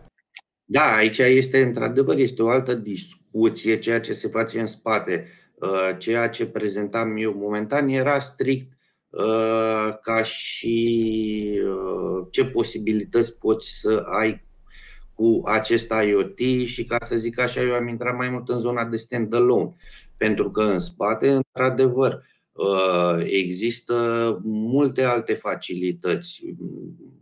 Una dintre ele, la cum îl vedem noi, Uh, și cum vedem platforma de KeyPass, care este de orchestrare a accesului în, în clădiri, uh, pot să-l consider ca o recepție virtuală în care practic cineva poate să vină la instituția respectivă, poate să vină cu, de exemplu, un QR cod generat înainte sau poate să solicite generarea unui QR cod chiar de la uh, chioșcul respectiv. Ce poate să facă mai departe cu acest QR cod? Cu acest QR cod se poate duce în instituția respectivă, poate accesa, să spunem, liftul, care îi va permite acces doar la etajul respectiv, în care are permisiunea la biroul X, să spunem. După care, mai departe, da, avem în spate toată această platformă care poate genera aceste rapoarte. Și pot să-ți dau un exemplu în care am considerat un astfel de chioșc într-o instituție, într-o instituție publică în care uh, poți să uh, vezi ulterior, de exemplu, uh, în medie că în biroul X, să zicem, au intrat luna asta 100 de persoane, în biroul Y au intrat luna aceasta 20 de persoane. E, astea sunt genul de informații care te pot ajuta ulterior să iei niște, niște decizii referitoare la fluxurile pe care le ai în, uh, în instituția respectivă și cum poți să faci o eficientizare. Uh, nu e necesar ca oamenii să stea să aștepte, mai ales în condițiile astea, la un birou, când efectiv poți să faci o distribuire, de exemplu.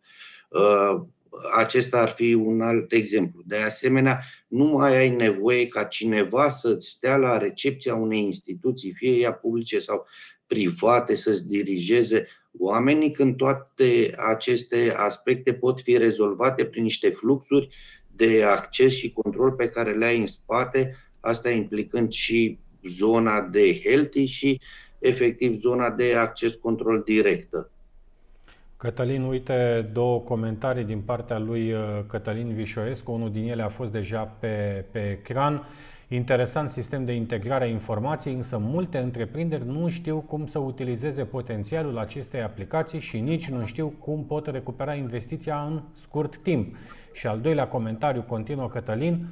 Uh, managerii întreprinderii trebuie să vadă utilitatea și, bineînțeles, cum să recupereze banii din această investiție. Asta trebuie să-i învățați să facă. Ăsta ți era un mesaj adresat direcție Cătălin. Uh, da, și aș putea să, să și răspund chiar acum dacă, dacă vrei, pentru că în, în, în prezentarea soluțiilor noastre către clienți este un aspect pe care noi îl uh, îl abordăm tot timpul și este de foarte mare interes, uh, în care noi ne ducem și îi ajutăm să facă acel calcul pentru return of investment.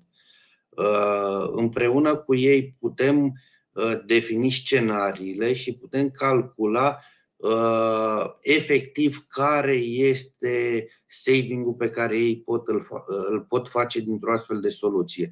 Saving-ul poate să fie Uh, una la mână din punct de vedere a eficientizării activității personalului, uh, al doilea aspect, care nu este chiar de ușor de cuantificat, dar care este foarte important, este din punct de vedere al satisfacției clienților sau locatarilor, dacă vorbim de vreun complex, uh, prin ușurarea accesului și, și digitalizare.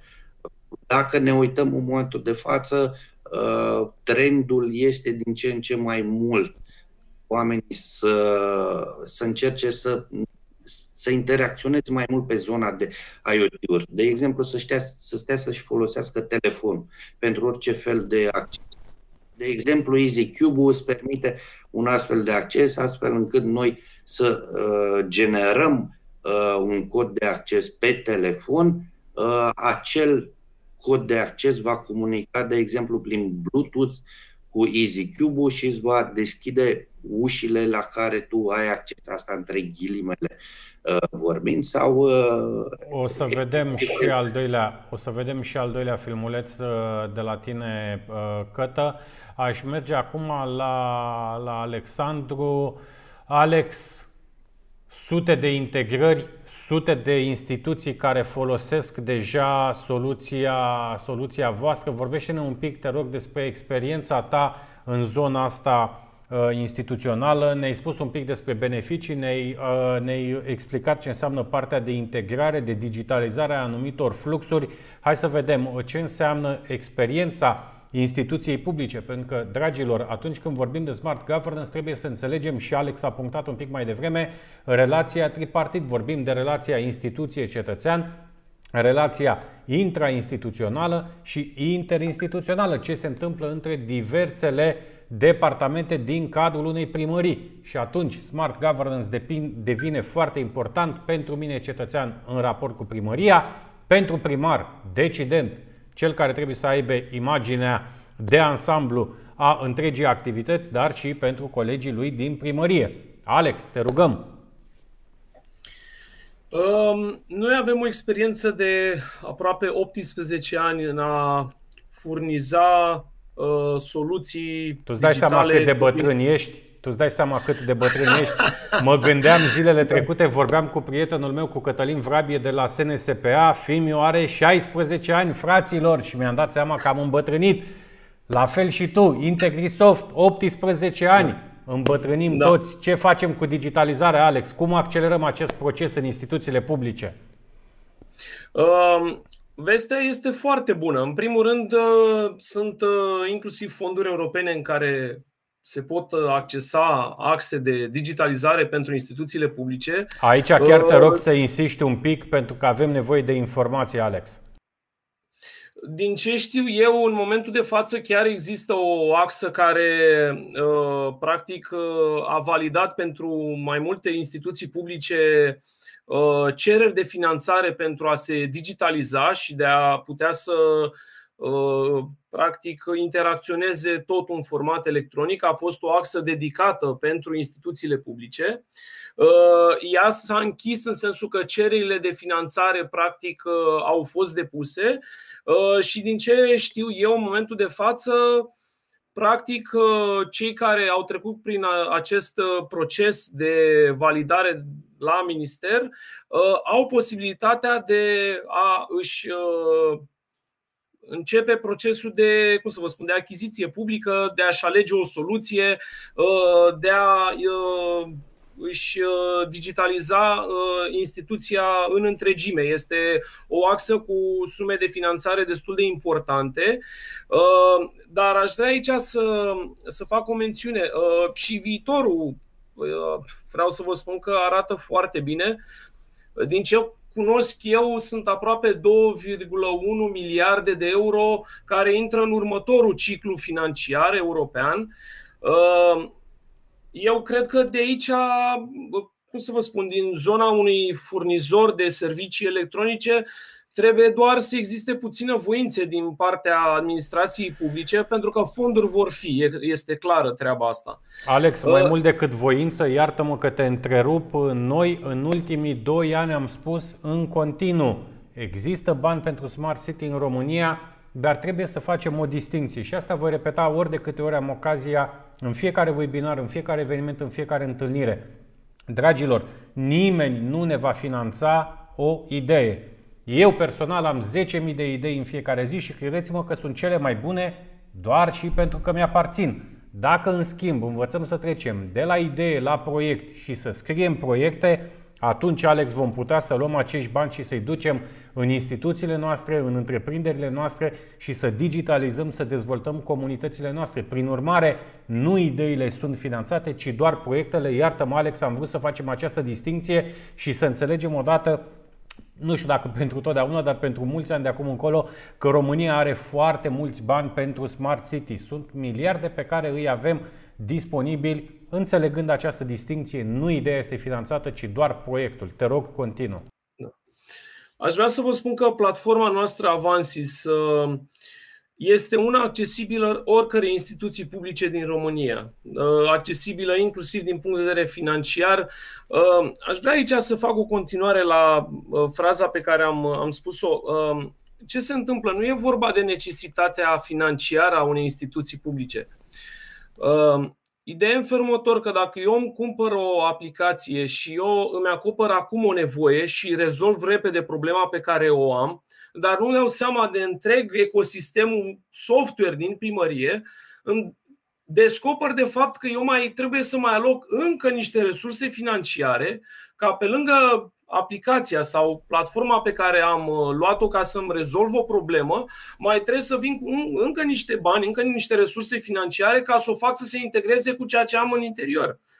Și atunci, de aici este uh, partea aceea de analiză este extrem de importantă, pentru că dacă nu se înțelege de la bun început treaba asta, sunt foarte multe resurse care pur și simplu uh, se risipesc. În realitate v- fac digitalizare, dar ea nu ajunge acolo unde trebuie. Uh, De ce spun treaba asta? Noi chiar ne, ne-am gândit să dezvoltăm un, un kit, ca să-i spun așa, o, o soluție pentru orice comună din România care nu are mecanismul unui municipiu sau reședință de județ care are un buget mult mai consistent. Și atunci vin cu prima fază pe care o pot oferi unei astfel de instituții. Știu că voi aveți un concept extrem de, de drag nou, Smart uh, Communities, de fapt, la, la asta se referă. Și vin cu o platformă care susține primul lucru pe care are nevoie un cetățean, de o platformă extrem de rapidă, uh, sigură, care să ușureze munca oamenilor din instituția respectivă. Uh, Dacă instituția respectivă e pregătită în următoarele luni, după ce a făcut această tranziție la următoarea etapă, se poate continua și arhitectura Integrisoft a soluției Avansis, despre asta e vorba oricâte alte soluții mai am nevoie să adaug, că am nevoie să mai fac o aplicație de mobil, că am nevoie să-mi fac o aplicație care să comunice pentru un centru care l-am la uh, mine în instituție, care e un centru nou, nu vin să mai fac decât să integrez în sistemul pe care am încă o mică componentă nu mai am nevoie să mai, uh, știți, să aloc resurse din acestea foarte multe în a încerca să integrez niște lucruri care nu sunt 100% sigure că ele pot fi integrate în forma respectivă. Deci, logica, logica soluției este modulară, pornind de la nevoi, de la resurse și mai ales de la strategie, de la ideea de proiect. Despre kitul de, de Smart Village sau Smart Communities vom povesti foarte mult în perioada următoare, Alex, împreună cu prietenii noștri de la Ciugud, inclusiv săptămâna trecută, împreună cu secretarul de stat, ministrul secretar de stat Dragoș Preda, care a înțeles nevoia acestor comunități, pentru că noi vorbim de Smart City, vorbim de municipii, vorbim de orașe, vorbim de proiecte mari. 1,4 miliarde de euro proiectul de la Iași, 500 de milioane de euro proiectul de Smart City de la Cluj. Fraților, avem peste 3000 de comune în România. Nu putem lăsa pe nimeni în urmă. Prin urmare, acest kit inspirat din uh, experiența, din strategia celor de la Ciugud, în perioada următoare va ieși în spațiul public. O să vedeți foarte multe lucruri frumoase pe care prietenii noștri de la Ciugud le-au, le-au făcut în ultima perioadă. Profit de ocazie să mă întorc uh, către, către Cătălin, dar vreau să vedem spotul numărul 2 care are câteva secunde cu o soluție pe care ne-o propune EasyDo, moment în care îl salutăm și pe David Coin, prietenul nostru de la EasyDo.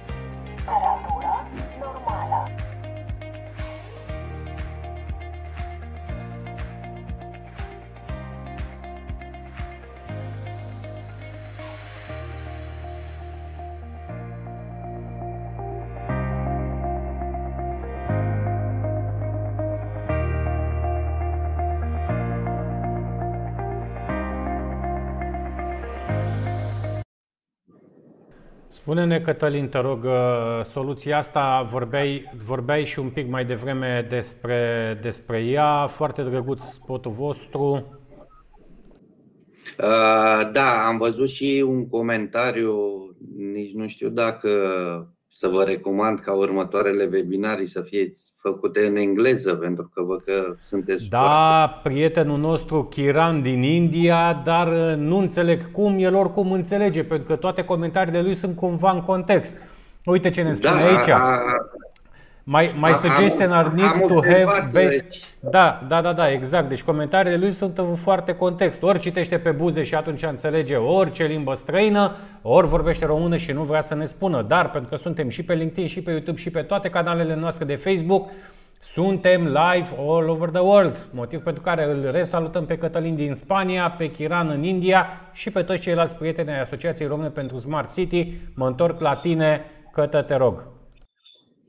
Uh, Da, uh, eu începusem cu comentariul lui pentru că ziceam uh, la genul că acest al doilea videoclip s-ar putea să-i fie răspuns efectiv și la aceste întrebări uh, în care, după cum ați văzut, uh, încă unul din IoT-urile pe care noi le avem este acest KeePass și pe, Keepa, pe FaceKey, scuze, care este încă un IoT integrat în platforma KeePass.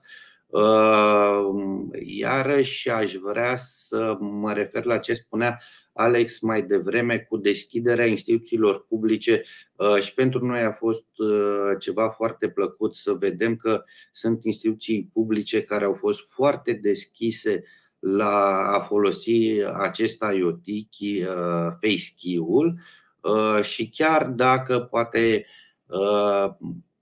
în unele aspecte este puțin mai sensitiv partea de acces în ceea ce privește face recognition. Este o chestie care în viitor va lua din ce în ce mai multă amploare și vedem că oamenii încep să și-o dorească.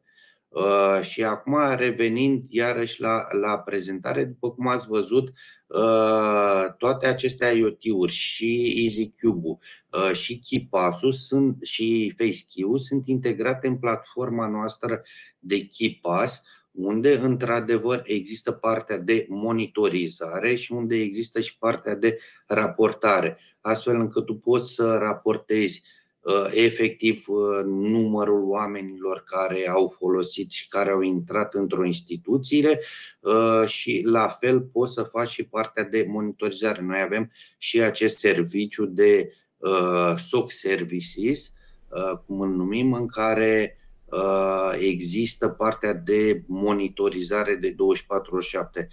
Noi am înțeles faptul că nu este suficient doar să te duci să instalezi niște IoT-uri, să le integrezi într-o platformă, trebuie să te asiguri sau să dai posibilitatea beneficiarului de a se asigura că acele, această infrastructură este tot timpul disponibilă. Asta o facem prin niște servicii asociate, astfel încât noi facem și partea de monitorizare. Partea de raportare, de asemenea, o lăsăm ori la latitudinea clientului, ori la fel noi putem face și partea aceasta de monitorizare. Uh, acum, revenind la, la FaceKey, uh, FaceKey este, să spun așa, uh, IoT pe care noi de asemenea îl promovăm în legătură cu absolut toate celelalte IoT-uri pe care le avem, adică există efectiv o interconectare. Bine, ele pot fi folosite separat, dar așa cum au fost ele gândite, este o interconectare de la acel EasyCube unde poți să-ți iei, de exemplu, un QR cod de acces, poți să soliciți către cineva acel acces, până la mergând cu accesul către FaceKey, până la intrând mai departe unde poți să folosești alte, alte IoT-uri pe care noi le avem la dispoziție. Cătă, îți mulțumesc mult. Uite, avem uh, tot din partea lui uh, Cătălin Vișoescu un comentariu la ce spunea uh, Alexandru Soare un pic mai devreme. Alexandru, sunt mulți funcționari care nu știu nici să bată la mașină, în ghilimele. Ia să vedem noi și comentariul de fapt. Pentru mulți funcționari, calculatorul este o problemă. Totul pleacă de la om. Omul trebuie învățat, prelucrat, așa se face digitalizarea și pentru că ne apropiem de final, încă o dată nu uitați toți cei care ați comentat, cei care ne-ați trimis întrebări, nelămuriri, ați vrut să aflați lucruri, o carte și o revistă cadou din partea noastră vor pleca gratuit către dumneavoastră, să ne lăsați în privat adresa dumneavoastră, să le spuneți colegilor mei cum vă pot găsi. Alex, omul, ce facem cu omul, cu educația despre care povesteam un pic uh, mai devreme? Noi suntem partea procesului de educație de aproape 18 uh, ani, pentru că, bineînțeles că totul, depind, totul pleacă de acolo. Uh, aș vrea să vă spun că noi susținem acest proces destul de, destul de amplu, uh, dar uh, aș vrea să vă zic că există și o schimbare. E o- e o schimbare profundă în momentul de față. Uh, Vă dau un exemplu că, nu, nu știu, m-au sunat de la uh, Buzău sau primarul de la sectorul 5 și mi-au spus sunt nevoit să închid instituția. Ce fac? Oamenii pot să lucreze de acasă? Uh, și ce se întâmplă este că, bineînțeles că i-am răspuns că da, pentru că fiind o tehnologie web, oricine poate să lucreze de acasă, de la un calculator, trebuie doar să aibă o rețea specială cu uh, o rețea VPN cu uh, serverul din uh, primărie și practic poate să lucreze de acasă în, în Știți, telemunca este la ordinea zilei pentru o instituție privată. E, același lucru se poate întâmpla și pentru o instituție publică, dar trebuie să ai o arhitectură care să-ți permită treaba asta. Uh, Și ceea ce aș vrea este că oamenii învață dacă împreună, uh, cum să vă spun, toată instituția publică, da? mă refer și la primar, viceprimar, uh, administrator public, uh, arhitect șef, dacă împreună înțeleg procesul ăsta de digitalizare, oamenii își vor da seama că cu ajutorul acestui instrument le este mai ușor să lucreze. De fapt, despre aici, de- aici este uh, cheia. Dacă noi, ca furnizori de software, suntem uh, prezenți lângă ei și îi asistăm și le explicăm, uite cum am făcut uh, în uh, județul Cluj, uite cum am făcut în județul Botoșan, uite cum am făcut în județul Dolj și le aducem experiența celorlalți care sunt pur și simplu cazuri de succes, vă spun, oamenii încep să se deschidă, încep să-și dea seama că, ok, nu vin să-i bag pe gât o aplicație care îi deranjează, n-au chef, știți, sunt la 50 de ani. Își dau seama că lucrurile sunt valoroase, au plus valoare și își rezolvă lucrul mai rapid. Dar asta înseamnă, cum spuneam, ca noi să fim alături de ei, inclusiv uh, zona de administrație publică, da? întreg aparatul de specialitate. Uh, și aici aș vrea să vă spun că noi avem chiar cifre relevante. Uh, Puteți să le accesați și pe primariadigitală.ro, ne puteți găsi acolo. Și eu, Uh, vroiam, și eu vroiam să te rog, uh, Alex, vorbește un pic despre uh, proiectul ăsta, Primăria Digitală, Primăria minus digitală. pe primăria-digitală.ro este un proiect unde o- atât cetățenii cât și uh, funcționarii publici pot să intre și pot să vadă ce înseamnă un sistem integrat, care sunt avantajele lor, ce înseamnă să oferi servicii publice uh, online pentru un cetățean, uh, de ce ar trebui să meargă în direcția respectivă, care sunt avantajele.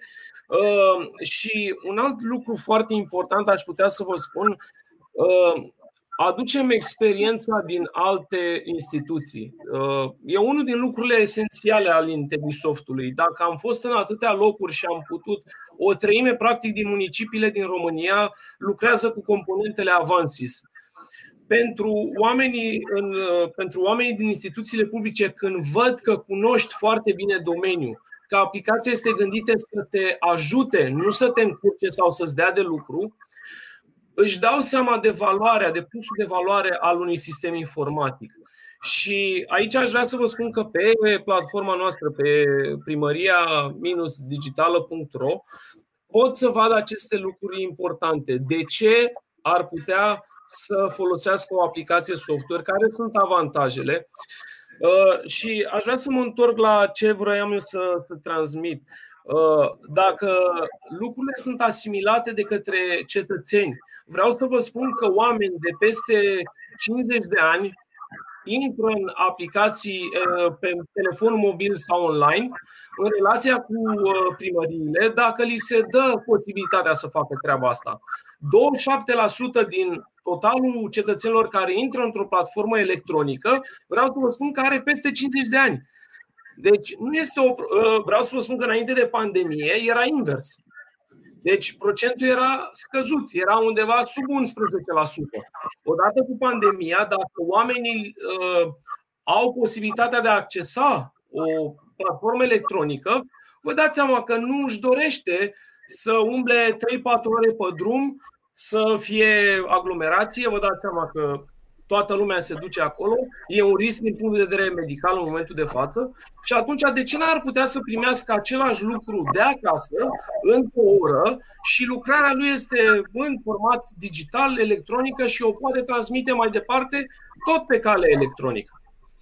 Deci, uh, eu cred foarte mult că dacă toți împreună în această industrie foarte frumoasă de Smart City, uh, împreună ne unim forțele și ne dăm seama că uh, noi suntem parte din acest proces de transformare digitală și suntem parte din procesul de educare a oamenilor, toată lumea va avea de câștigat. Uh, cetățeanul mulțumit pentru că există transparență, există uh, rapiditate în relația cu el și există eficientă, poate să vadă dacă cineva și-a făcut treaba sau nu. Pentru că dacă are o aplicație pe telefonul mobil, poate să vadă unde este stadiul lucrării lui, fără să fie nevoie să se deplaseze, fără să fie nevoie să dea un telefon. În cadrul instituției spune, știți, dar pe un, la ce departament mai este lucrarea mea? Toate lucrurile astea sunt extrem de valoroase și împreună, cred, ca industrie, putem să ajungem acolo. Da, eficient, relevant, online.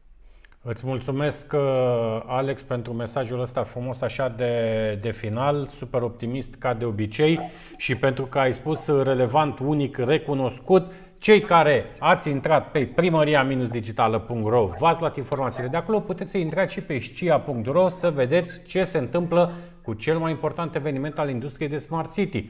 În 20 decembrie închidem un an bun, rău, ciudat, cu provocări, cu oportunități. Vom vedea cum cu cel mai important eveniment. Vom vedea cele mai bune proiecte de Smart City, cele mai bune companii, cele mai bune servicii și produse pe care companiile din industria Smart City le-au adus în România în acest an. Scia.ro Dragilor, mulțumesc frumos, o plăcere să fiu astăzi alături uh, uh, cu, cu voi. Foarte important webinarul nostru, foarte important mesajul doamnei ministru Anisie. Digitalizarea se întâmplă, eu cu această concluzie aș rămâne cu dezbaterea publică pe care noi o vom urmări la nivelul Ministerului Educației și Cercetării pentru a vedea încotro ne îndreptăm. Prin urmare, Alex Cătălin, încă o dată mulțumim frumos pentru că ați fost alături de noi. Mulțumim tuturor celor care ne-ați trimis bezele, îmbrățișări, uh, like-uri, comentarii, întrebări. Aveți toată uh, simpatia noastră. Ne revedem joia viitoare de la ora 14. Numai bine! Numai bine și eu vă Seară bună!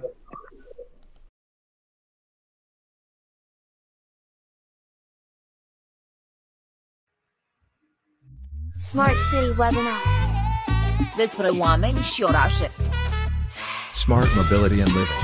Smart economy and environment. Smart government and smart citizen.